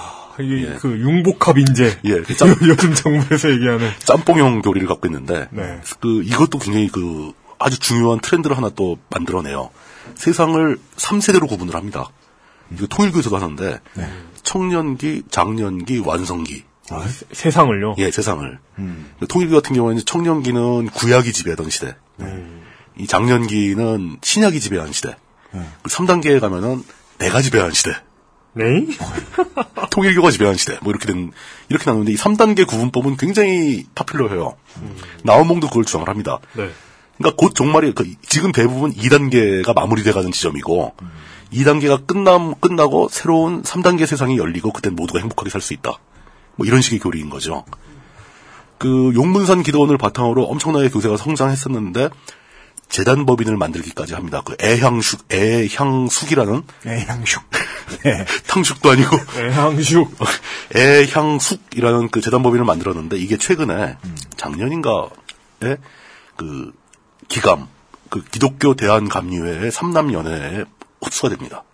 흡수가 돼요. 예, 예. 아, 이 나온몽의 용문산은 저기요. 그 경북에 있는 거예요. 아, 예, 그 용문산이 아니구나. 예. 근데 이게 옛- 왕년에 이제 그런 자, 신비주의의 뭐 이단에 가까운 교파였는데 그 세력이 어느 정도 확장됐다가 더 이상 크지 않고 그냥 그냥 그냥하게 쭉 유지가 되어 오던 상태에서 네. 이제 뭐 어떤 비전도 별로 없고 좀 힘들어지니까 그냥 당시에 그 M&A를 당하는 거죠. 그렇죠. 네. 그 감리교 쪽에 M&A를 당해서 네. 이때 또 이분들은 이제 그런 걸 합니다. 그때 이 당신들의 교리와 이 감리교 교리에 어긋나는 점은 없겠느냐. 네. 그 맞추는 작업을 또 해요. 얼라인먼트. 그래서 약간 좀 이렇게 좀 씻어주는 거죠. 아, 뭐 이런 걸 해서 뭐 세미나도 열고 막 뭐 그런 게 많이 있었어요. 아, 그, 이렇게 컨설턴트들이 앉아가지고 가만히 있자. 파문을 안 당하려면. 그렇죠. 요건 바꿔야 되는데. 3위일체 예. 인정하시고, 난임 빼시고, 뭐, 이렇게, 예. 어, 뭐 그런 거고. 박태선의 전도관 문제는 뭐 말씀하신 대로 신앙촌 얘기하면 다들 하실, 하실 겁니다. 네. 저, 저 뇌리에는 신앙촌 간장이 제일 유명했던 걸로. 그, 저, 메리야스도 많이 유명했고. 메리야스 되게 유명했죠. 지금까지도 예. 그렇고, 저, 특이한 교파들 중에 저 천부교가 가장 유명한, 그 가장 특이한 부분은, 어, 주된 신자층을 여성으로 한정 짓고 있다. 맞습니다. 어, 그러니까요. 라는 예, 겁니다. 예, 그런 게 그 있어요. 음. 교리에도 보면 나와 있습니다. 전생에 착하게 살아야 여성으로 태어난다. 라는 것은 뭐 간단하게만 우리가 이제 계속 경제 구조 그리고 살아남기 위한 기술 이런 것과 종교를 얽어서 이렇게 설명을 해드리고 있으니까 간단하게만 보면 한국 전쟁 이후에 소비자 중에 여성이 절대 다수였거든요. 그렇죠. 여성 비율이 훨씬 높았고 왜냐 네. 남자들이 많이 죽었으니까. 네. 그리고 그 여성들이 살기에는 진짜 팍팍한 사회였다는 거죠. 네. 그 이제 박태선의 그 저 천부교를 보다 보면은 이게 특이한 점이 하나 나타납니다. 이 공동체 문화거든요. 지금도 한 군데 있습니다. 예. 네, 부산시 기장 남아 있어요. 기장읍입니다. 예. 그러니까 이게 아예 진짜 뭐랄까 굉장히 결속력이 강하고 네. 폐쇄적인 공동체를 형성- 형성해서 네. 아예 생활을 같이 해버리는 거거든요. 그렇습니다. 그리고 그 안에서는 뭐 니꺼 내꺼 구분이 없을 정도로. 네.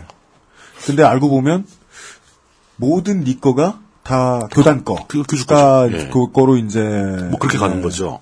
근데 이저 이런 식의 폐쇄적인 커뮤니티 문화가 이 교세를 확장하는 데 도움이 되는 건 사실입니다. 그렇습니다. 거기 에 한번 그러겠죠. 들어가게 되면 나오기 힘들고 또 거의 이제 세뇌에 가까운 정도로 이해도를 깊 높이게 되고 그게 이제 포섭 방식인데요. 예. 이 5천만한테 이 교리를 다 알려주고 음. 그 비용을 다 써가면서 광고를 다 한 다음에 천만 신자를 얻는 게 더 이득이냐. 그렇죠. 아니면 몇천 명한테 폐쇄적인 커뮤니티 30만 명한테만 딱 알려가지고 그 30만 명한테 다 해먹으면 어떠냐. 완벽한 지지를 받느냐 예. 이런 차이인 거죠. 알고 보면 양쪽 다 노력 대비 이제 산출의 환산이 다 된 상태에서 그렇죠. 괜찮다고 생각한 케이스인 거예요.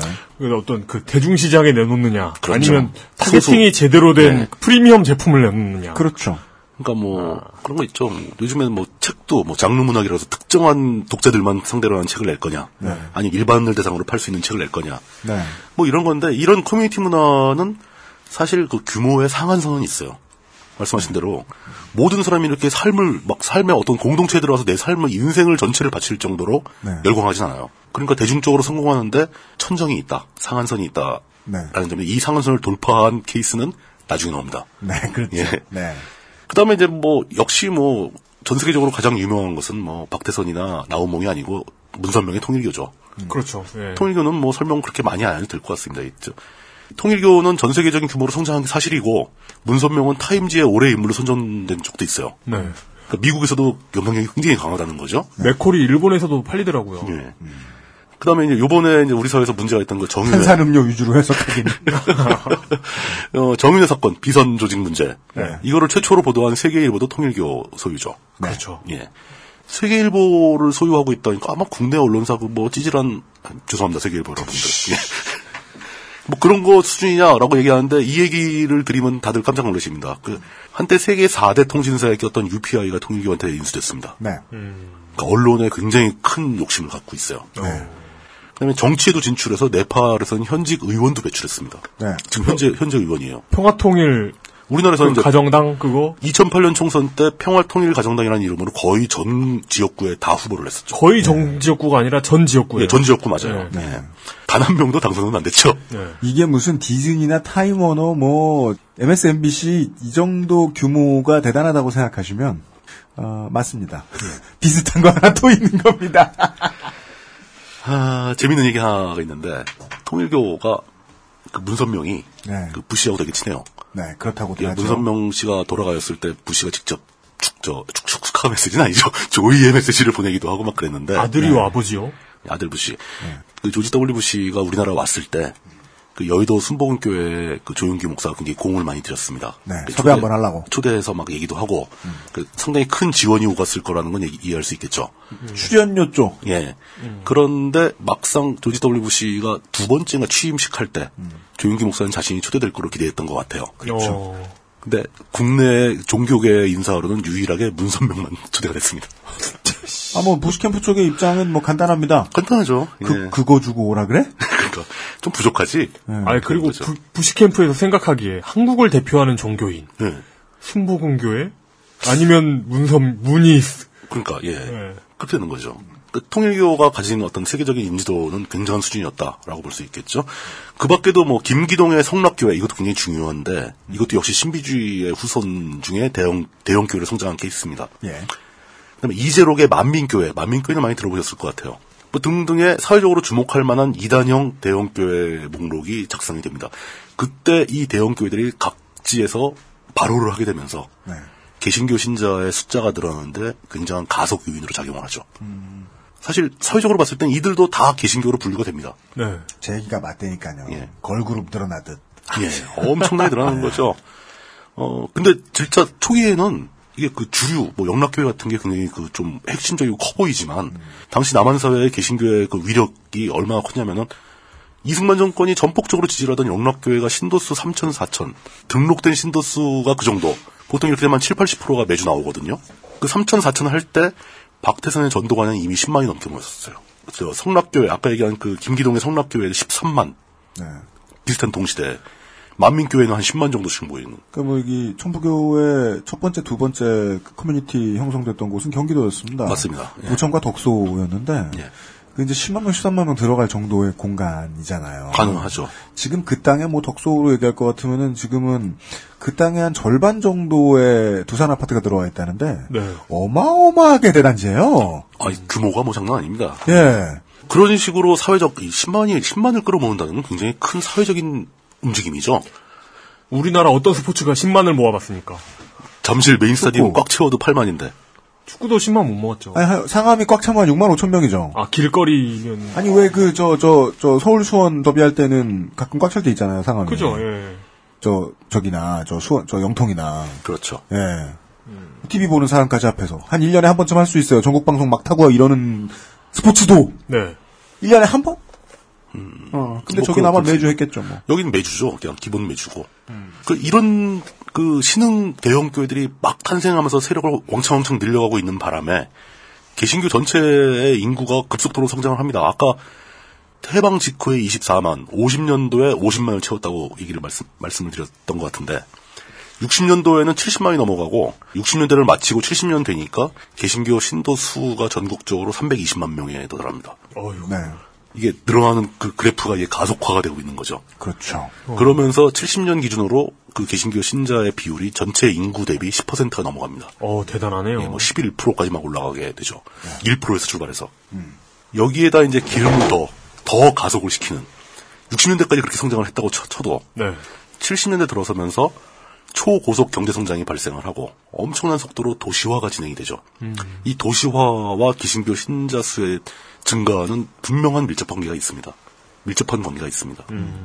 농촌은 비어가고 농촌에는 이제 주로 개, 개척교회가 가봐야 뭐 신도수 뭐 50명, 100명 막 이러지 않습니까? 그렇죠. 도심지에 새로 개발되는 지역에 교회가 하나 들어서면 기본 몇만 명은 먹고 들어가는 거죠. 음. 교회들이. 그런 식으로 막 도시화의 붐을 타고 개신교가 확장이 되면서 그 속도가 개신교 세력의 확대되는 그 속도가 얼마나 놀라웠던지 전 세계적으로 개신교 집단에서 한국 사회를 주목하게 되는 거예요. 그렇죠. 한국 개신교를. 네. 야, 이 저 나라는 참 대단하다. 거대해질 때까지 어마어마한 시간이 필요했던 교회들을 자기들 2, 30년 만에 훅훅 뛰어넘으니까. 막 따라 올라오고 막 신도수가 엄청나게 몇백만이 되고 막 그러니까 놀랬죠. 생각해 보시죠. 그러니까 전 세계 기독교가 전파되는데, 그러니까 북, 북아메리카처럼 애초에 그 기독교를 믿던 사람들이 건너간 경우 말고, 혹은 남미처럼 그렇죠. 원주민 한 95%가 학살당한 그런 예. 경우 말고, 어, 뭐 아니 동아시아, 그러니까 아시아를 통틀어서 개종을 통해서 이렇게 엄청나게 기독교가 성공한 나라가 우리나라 말고 어디가 있을까요? 생각하기 어렵긴 하다. 필리, 필리핀 정도? 그러니까 필리핀도 개종이라고 볼 수 없죠. 식민지배 이후의 결과니까요. 그것도 우리나라랑은 또 다르잖아요. 그 길이나 이런 어떤 질과 양에서. 질과 양에서 맞아요. 네. 예. 그이 점을 꼭 제가 말씀을 드리고 싶었던 게 그러니까 우리나라의 개신교 신자 그 기독교 신자 교회 나가시는 분들 중에서 네.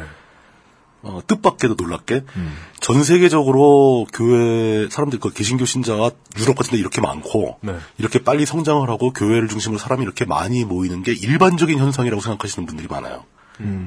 전 세계에서 우리나라는 가장 특이한 케이스입니다. 그래요. 가장 열렬합니다. 가장 열렬하고 가장 교회가 많고 교회의 성장 속도가 가장 빠르고 네. 그 대한민국은 어떤 유행이 어마어마하게 빨리 퍼지는 편이긴 합니다만은 그 사람들이 열정적이어서 그런가요? 저는 이걸 구제역에 비교하는데 그러니까 막을 수 없이 빠르게 흡수된다. 그게 긍정적일 예를 들어 이제는 종주국이라고 못 말하지만은 이 스포츠의 붐이 있는 것처럼 긍정적일 때가 있고 그럼요. 네 아니다 긍정적일 때가 간혹 있습니다. 없지만- 가- 가- 없- 꼭 않다. 없지만도 없지만은 않어. 없지만은 않다. 네.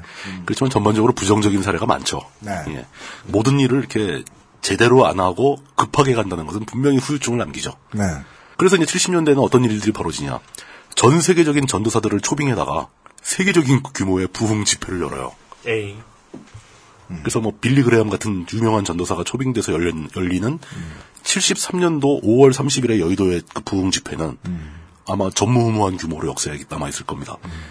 그한 3, 4일 동안 연이어서 버, 버리는데 연인원 말고 하루에 딱 모인 숫자가 51만 명이에요. 에이? 그러니까 뭐 17개 교단이 다 모여서 통합 부흥회를 하는 거거든요. 우드스탁을 했군요. 예, 우드스탁이죠 거의. 여의도 네. 광장을 꽉 채웠다고 합니다. 뭐 아마 뭐 이걸 기억하시는 분들 많습니다. 나이 드신 분들 중에서 거의 여의도가 완전히 초토화되는 거죠. 그럼 저렇게 사람들이 모이면은 거기에 이제 뭐 물건 팔려고 모이는 잡상인들 어마어마하게 또 몰리고 그죠. 사람들 구경하러 또 한 몇십만 명 또 하고 그죠. 막 이런 식으로 상승작용을 일으키는 겁니다. 뭐 이날 하루에 몇만 명이 내가 이제부터 기- 그 교회에 나가겠다라고 선, 뭐 선- 약속을 하고 뭐 이런 식의 부흥회가 열리기 시작합니다. 그 우리 오프닝 음악 들으면서 그런 거죠. 이때 바로 그 이 유명한 집회를 사회를 본 사람이 그 영락교회 한경직 목사예요. 어. 당시 우리나라 개신교의 선두 그룹이었다는 거죠. 호스트 MC. 예. 그 이런 그 대규모 전도회가 한번 한 번 열린 것도 아니고 몇 차례가 연속으로 열립니다. 신나거든 한번 해보니까. 예. 이런 게 자꾸 열리는데 박정희 정권이 음으로 양으로 엄청난 지원을 한 거죠. 왜일까요? 사람들이 모였는데 나한테 안개기는 집회가 이거밖에 없어요. 사람들이 일제히 다른 곳을 보게 되는 거잖아요. 가장 중요한 효과죠. 그러면서 70년대 한국 개신교는 완전히 아주 극단적인 절정기를 맞게 되는 겁니다. 이때 막 그 70년대 말에서 80년대에 만들어진 그런 애니메이션 같은 거 TV에서 가끔 해줬을 때 봤거든요, 어렸을 때. 예, 예. 한국에서 만든 거요? 예. 뭐요? 대부분 다, 다윗이나 음. 아니면 하여튼, 하여튼 종교 관련 내용이에요. 어, 개신교 관련이 많죠. 아, 그래요? 예. 아, 그러지 않아요? 어렸을 때 봤던 애니메이션 생각해보세요. 내가 어렸을 때 본 한국 애니메이션은 호돌이 호돌이가 애니메이션도 있어요? 있었어요. 87년인가 예. 8년에. 호도르, 호도르 말고? 아니란 뜻이에요? 한국, 네. 애니, 한국 애니메이션 중에는 제가 기억하는 건 이제 그 홍길동이 있었고 네. 80년. 신동호가 배역에 그리고, 그리고 이제 그 뒤쪽 홍길동 뒤쪽이 바로 그 로버트 태권브이 열풍. 그리고 제가 80년대 봤던 거는 예. 뭐 둘리. 그다음에 이제 그 다음에가 둘리 뭐 이런 식이 되는 거죠. 예. 이제 그렇게 그 70년대 극단 아니 초고속으로 개신교 성장을 하게 되고 뭐 결국 그거죠. 70년대 고속 경제 성장이 사람들의 정신 세계를 얼마나 피폐하게 했는가. 힘들고 지치니까 교회 같은 데 의존을 하고 싶어지는 거거든요. 네. 그런 신드롬이 막 벌어지면서 그 와중에 이제 아까 얘기했던 그 영락교회 같은 제1세대 대형교회 말고 그 나온몽이나 박태선이나 이런 사람들 같이 제 1세대 신비주의 대형교회 말고 새로운 형태의 대형교회들이 등장하게 되고 네. 기존에 있던 대형교회들은 자신들의 입지를 탄탄하게 다지기 위한 네. 그런 움직임을 보인 시기가 또 바로 70년대입니다. 내일 나올 이제 결론만 놓고 이야기를 예. 드리면 어렵게 좀 자본 투자도 좀 들어가고 해서 빡세게 어, 이미 사람들이 많이 살고 있는 곳에 들어와서 어, 정해진 성공 가도를 달렸던 도심 한가운데의 개척교회 그렇죠. 리고 예. 처음에 개척교회일 때는 좀 착했고 촌구석에 들어왔는데 갑자기 거기가 서울시에 편입이 되고 예. 노른자의 땅이 되면서 횡재한 경우. 급반전한 예. 진짜 그냥 영원히 개척교회일 줄 알았는데 초대형 교회가 된 교회. 뭐 그런 경우도 많죠. 그런 두 가지 케이스 정도입니다. 네. 네. 그리고 뭐 쉽게 얘기해 다음 시간에는 그 70년대 이후에 그 남한 사회에서 대형 교회 얘기할 때 네. 빼놓을 수 없는 주역이 있죠. 순복음 교회죠. 네. 여의도 그 조용기 목사의 여의도 순복음 교회. 이 얘기도 다음 시간에 해봐야 될 겁니다. 네. 스크린 교회의 선두주자. 예. 교회 프랜차이즈의 아유, 그저 순복음 교회는 쉽게 얘기해서 예. 그 대형 교회 계통의 예. 하이테크예요. 네. 하이브. 예, 항상 그 기술을 선도하고 네. 새로운 방법을 개발하고 네. innovative 예, religion. 어, 굉장히 innovative하죠. 예. 네. 어, 네, 맞아요. 여의도 순복음 교글. 탐욕적이 되지 말자. 네. 좀비 데블. 네. 돈비 세이튼. 네, 아, 그런 교회 얘기. 예. 에, 내일 이 시간에 다시 들어보도록 하겠습니다. 어, 저는 간만에 어, 어, 물뚱님의 지루한 톤에 어, 아주 재미있게 들었어요. 음. 예, 아주 간만에 아주 재미있게 들었어요. 네. 그꼭 간만이라고 강조하지 말고 항상 재밌었다고 거짓말도 좀 하고 그러세요. 일단 저는 그 왕자의 게임 때는 기말고사 준비하는 기말고사 직전 수업처럼 정신이 없었거든요. 아, 그때 입은 내상이 아직 회복이 안 네, 됐어요. 듣는 이 새 이름. 네. 아, 네. 음, 내일 이 시간에, 음, 아, 신비주의가 아닌데도, 아, 신비로운. 신비롭죠. 네. 예, 아, 신비롭죠. 대한민국의 메머드급 교회 이야기, 예, 들어보도록 하겠습니다. 아, 물뚝심송 종교 의견가셨습니다. 예, 감사합니다. 지금 듣고 계신 방송은 히스테리 사건 파일, 그것은 알기 싫다입니다. XSFM입니다.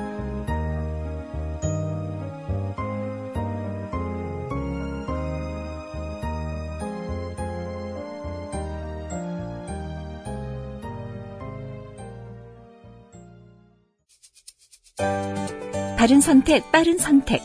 1599, 1599에서 알려드리는 대리운전 이용 상식. 대리운전 쓰실 때마다 현금 결제와 영수증 처리 불편하셨죠? 1599, 1599 법인 서비스를 이용하시면 별도의 지불 없이 이용하고 월 단위 후불. 세금 계산서 발행과 경비 처리 참 쉬워지겠죠? 바른 선택, 빠른 선택. 1599, 1599에서 전해드렸습니다. 바른 선택, 바른 선택.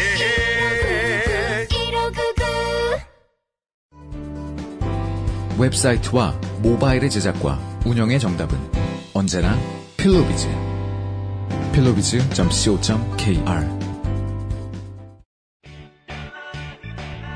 언제까지나 마지막 선택. 아로니아 진. 사실 그 긴 시간 동안 사람이 뭐 호승심이 없을 수도 없고 어, 완전히 그 배경으로만 존재하는 권력자란 없어요.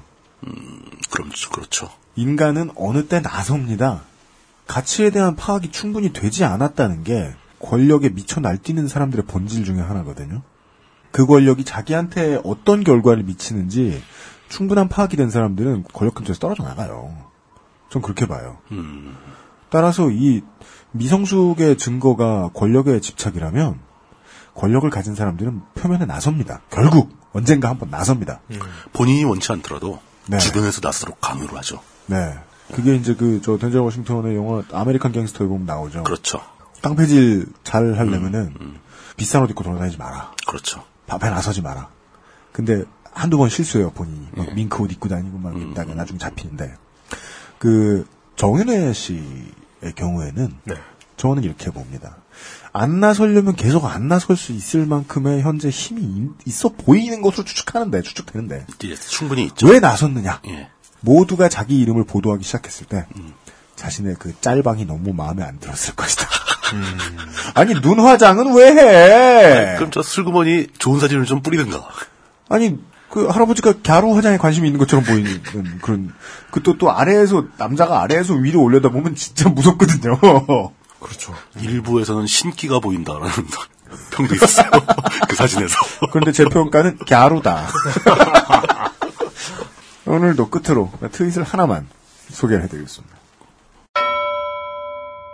워0417님께서 물뚝심송님께서 말씀을 하시는데 이렇게 들렸답니다. 성교사들이 성, 성교를 위해 파견돼요. 성교 사업으로 그리고 이분의 분석은 이렇습니다. 이게 다 해시태그 마사오 때문이다. 어, 뭐, 거의 정확한 원인 분석인 것 같습니다. 네, 동의가 가고, 기본적으로 그것은 이 발성 기관의 문제가 아니라, 청각 기관의 문제다. 그렇죠. 라고 생각을 합니다. 예. 맞아요. 선, 교 선교. 이게 어렵습니다. 그 N과 G가 만나면 응 발음이 되죠. 네, 그건 발성학적으로 어쩔 수 없어요. 니은하고 기억이 만나니까. 선교. 하여간 어, 무엇을 기억했느냐에 따라 예. 그렇게 들린다. 그리고 성서를 어떻게 해석했느냐, 즉 자기의 입장을 얼마나 집어넣고 해석했느냐에 따라서 선교는 때로 성교가 되기도 했다라는 사실. 그건 뭐 현실이니까. 네, 그렇죠. 오늘 그런 이야기 드렸던 것 같습니다. 아주 많은.